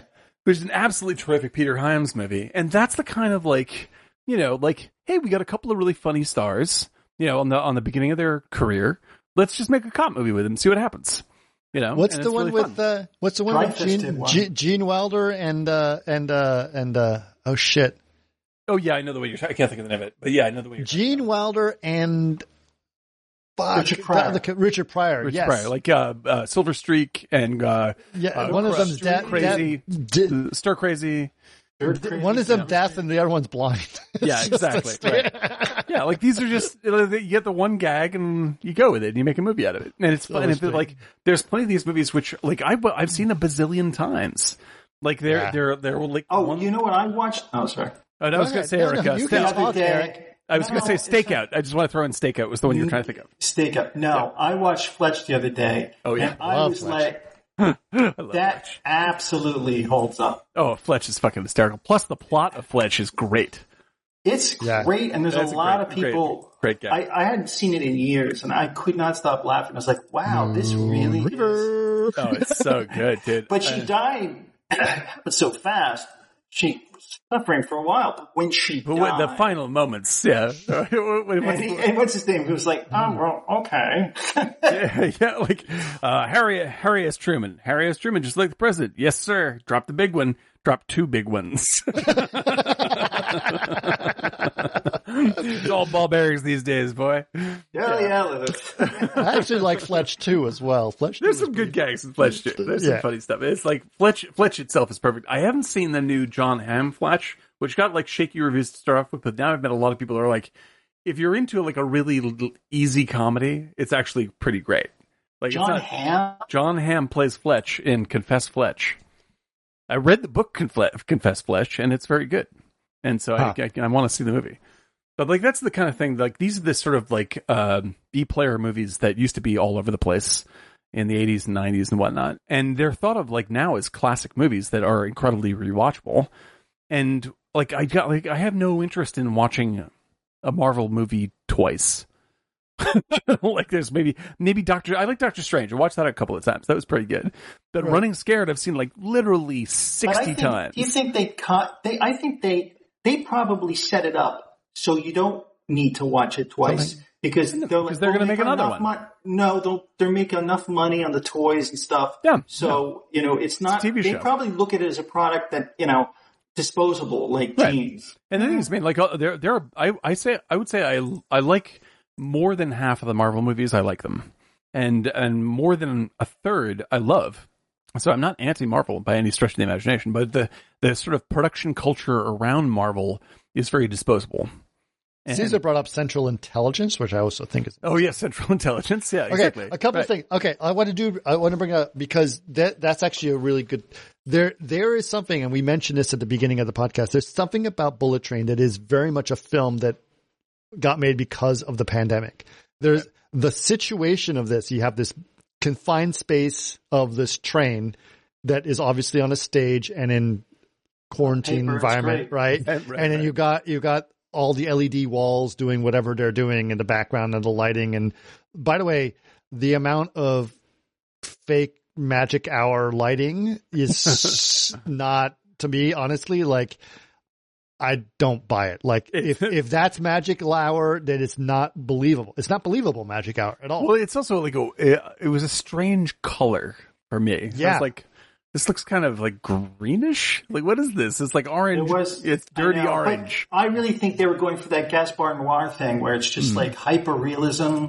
Yeah. of. It was a it definitely For the most part, uh, they it totally works. Like I, I think that like the I, I and actually I like the ending of the movie quite a bit. But like the lighting at the end of the movie is the wobbliest visual part of the movie. Absolutely, because it's completely insane stuff that happened anyway. It's like totally over the top. But when when Caesar said Central Intelligence, I agree. I thought Central Intelligence was hilarious. There, but again, as a movie, they could not have made that during the pandemic. There's too much shit going on, too many many things happening, locations, too many places, right? yeah. And so this movie is sort of positions itself in like this bubble It's very smart. Yeah, it's a very smart. in production. terms of how to make this work. But at the same time, it feels like a bubble, right? Yeah, yeah, It feels like a play. almost. Hmm. Yeah, it's an action play. It's like, Like an a- action play, right? Like Right. it's like all it's like okay, you've got you know, and they literally say it is like you've got you know, uh, uh, six economy trains and four, uh, tr- you know, whatever, like whatever it is, 10, 10 economy trains and then six first class or whatever, right? Circuit bike, and yeah. so yeah. So it's very much set up like this, this, this situation, and each car has. Death on the Nile kind of thing. Yeah. Well, Death on the Nile was Orient terrible. Express. Yeah. But the original one. Oh, the ori- yeah, Murder, Murder on the Orient Express. The uh, oh yeah, the original Death on the Nile with Peter Ustinov. Is that what you're talking about? Yeah. yeah, there's yeah, and uh, and there's also the great uh, original uh, uh, uh, Orient Express, and actually I like the Branagh Orient Express stuff. That was actually sort of surprisingly good to me. But like, yeah, the like the thing they did for the new A Death in the Nile is like everything I've seen is like th- they may as well have just filmed most of that in front of a television set with pictures of sunsets. Like it was just like th- this doesn't like this looks unacceptable for a Hollywood production. Like this looks like a weird like it looks so fake. Like, it feels like a run through rather than a movie. And I, I'm yeah, not- it did. yeah. It definitely like some of the effects felt like previs. I hate to say it that Yeah, way, but sure. yeah, But in any case, like it, with uh, like Bullet Train, like uh, like they develop a good look, and they uh and they, it's a very smart bit of production uh because they imagined like what can we shoot during the pandemic? We have two train sets. Let's do it that way. It's gonna be easy. And uh, That's pretty much probably what happened. Yeah, Yeah. you know, and like that, that's Uh, like they they will spend the funny money on the say that. stars, and it's gonna be fine. And like I think that the and the stars didn't have anything to do. It's like just show up on set and do this yeah, one, two, no big five deal. scenes. wear a hat, Done. no big deal. And like the and like I There's a lot of cameos and a lot of cameos. In this yeah, thing. like I, I wish that they would uh learn a lesson from that model, and like you don't have to wait to the pandemic to make something like this. Like you don't have to be forced into this position. Like you can still make a good movie. In fact, like the limitations are probably what made you make a good movie out of it. You know? That's correct. Yeah. And so I think that uh, there there's like and and uh, like they they have incentive to learn that because Bullet Train, like I said, when the first weekend came out, it was kind of a soft opening, and everyone's like, "Wow, it's a bomb for Brad Pitt." But then it kept playing and playing and playing and playing and playing, you know, and like there's no competition, sure, but like it's the kind of movie that people are like, "Yeah, I'd see that again." You know, and I can totally imagine watching that again. Like if that's on TNT, I'm like, yeah, fine, that's on. I like Bullet Train you know and like that that's the that's the kind of thing if you have a whole backlog of that stuff you know that's what everyone's fighting over now when we're talking when we were bringing up like you know these movies are available and these movies aren't available anymore. Those movies are bullet train kinds of movies. Like that's all the one shot single uh, studio programmers that we've all watched a hundred times. You know, and like uh, that, that's when you have that as your backbone, you can turn it over and over and over forever. Um, but studios have for, foregone that chasing the Marvel bucks, and it's totally destroyed their entire infrastructure in terms of delivering delivering content that people want to re-experience. And once they're tired of superheroes, they no longer are used to going to theaters. So they, Yeah. they, they've really fucked it up. You know, A and weird like, time. yeah, well, it's like in the The Atlantic theater article, model, like- yeah, the Atlantic article. You saw the Atlantic mar- article I put right. up there. It's like, what the fuck am I doing in the movie theater? When was the Yeah. uh, Atlantic article? When was it? I just put it up today. Just go to our Discord and go to our random links. Yep. And, and I be put it up there. Yeah, Not putting a- being angry. I'm just saying. It's a great point, though. and it's just I'm like, encouraging everyone to go to our Discord. like and in if- movies, like the movie, the the the basic business of making movies doesn't work without movie theaters. like, like Well, that's the title of the article. It says Hollywood cannot survive without movie theaters, and that's true. Oh, the the the current Hollywood we have. it's going to it's going to die. Like Right. it will it will die chasing that model. And the thing is, like there are there are plenty of great uh you know, streaming is all sorts of great new ways to make movies. You know, like uh, because you can make things longer, you can make lo- all this great new stuff. Um, but you're still missing that like the bullet train level movie still doesn't fit in Netflix. Like they tried to make that movie and nobody watches that movie. You know, like it's uh like these like mid-level Hollywood style things. Like you can either make a, a an 8 episode or 10 episode show, you know, in which they invest a shitload of money, or you can make a 200 million dollar Chris Pratt They film just, they just roll the dice like that. but they but like you're not you're not going to see an awful lot of two hour long dramas with Meryl Streep. Like Silkwood is not something we're going to make for Netflix. She's coming to um, Only Murders in the Only Murders, yeah, which I'm very excited about.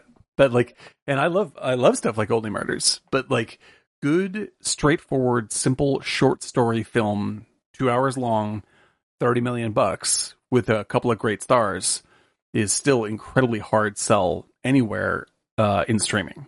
Like you want to use either a full show or it's or it's giant budget.